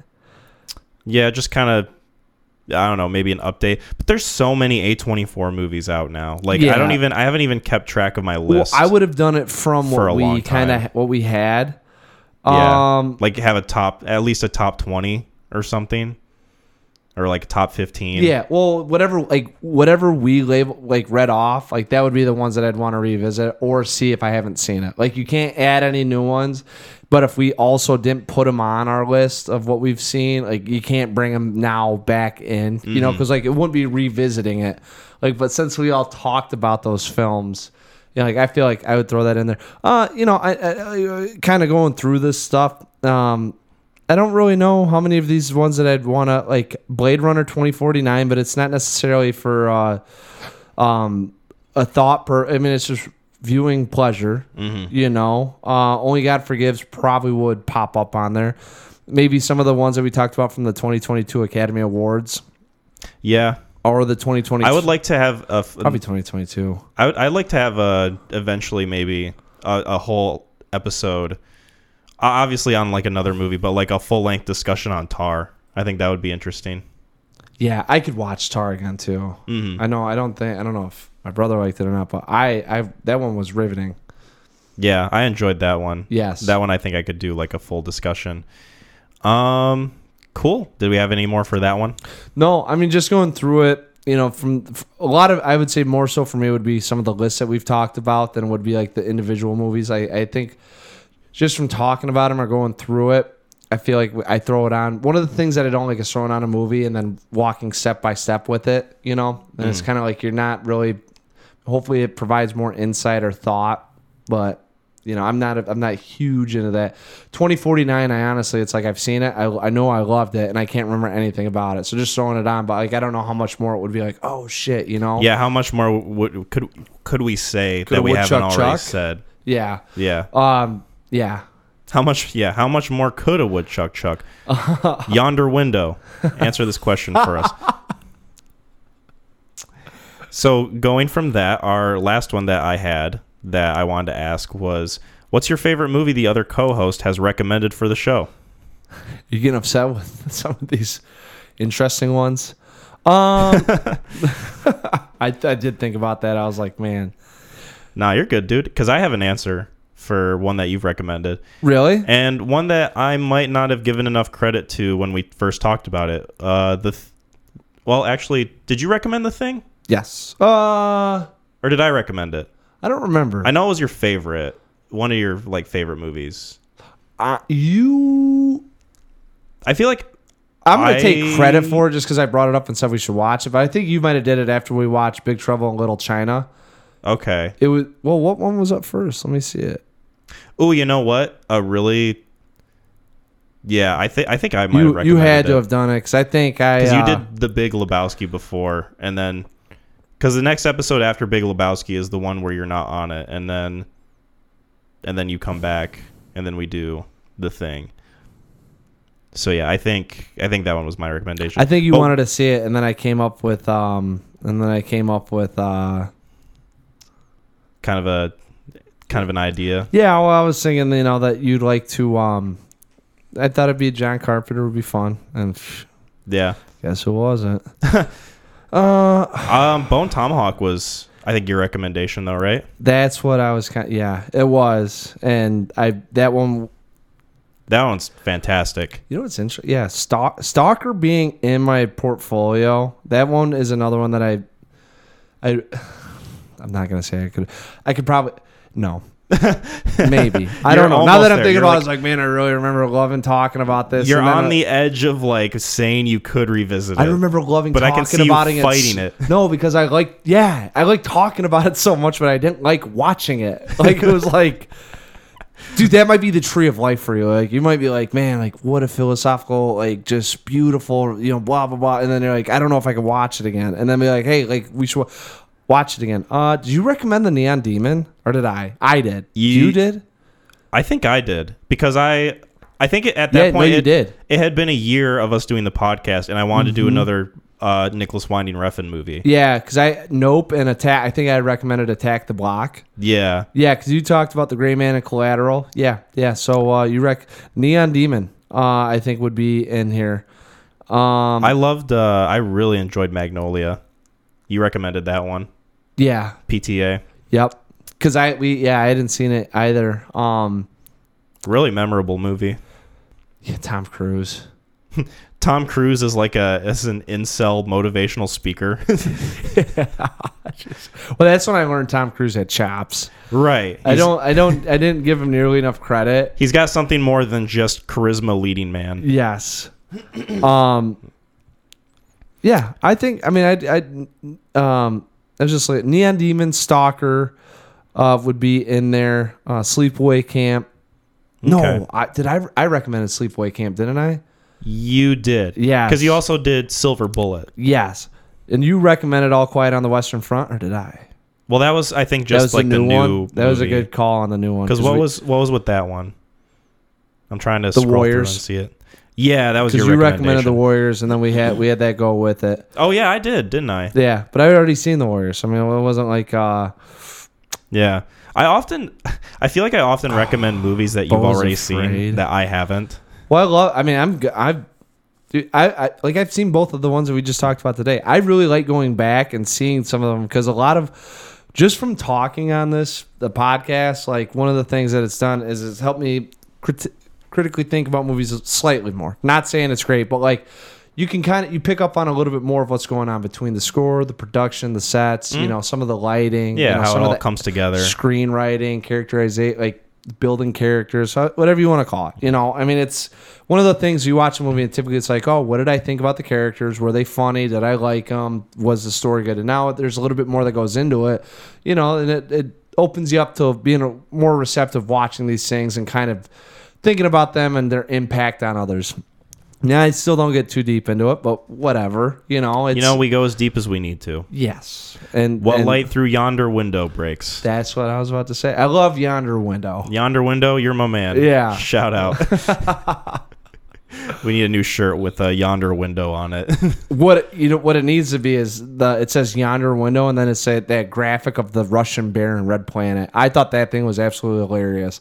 I hated that they had to put that in there so that way the audience can tell if something's good or bad because it was in Russian. yeah. But I did love Oh his yeah, little yeah. The little like cartoon bear. Yeah, the cosmonaut Russian bear as a you know sitting there to say uh, like, good job or not good. That'd be such a niche shirt. exact. That's our fucking cr- true, man. That's right. yeah. If we're anything, we're niche. I'm telling you, I saw that thing and I was like, I love that thing. Like, I love it sitting there. I know it's fucking a plot device to make sure that we all know what's going on, but like, I still, that is awesome. Oh my god, that is an idea. Yes. Was there anything else we wanted to say with this question? No, I those are I think those are the couple. But I'm gonna tell you right now, top three movies that you've said. Now, even though Beau is Afraid came, Beau is Afraid's number one. I'm so happy that that's in my life, and I don't know if that's maybe more anxious or recognizing my anxiety. But that movie is just like it was fantastic. Yeah, it was Um, really good. Neon Demon uh, being in there. Uh, not that I think about it constantly or whatever, but that I really, I really like that, and it kind of swayed me on where I sit with Winding Refn.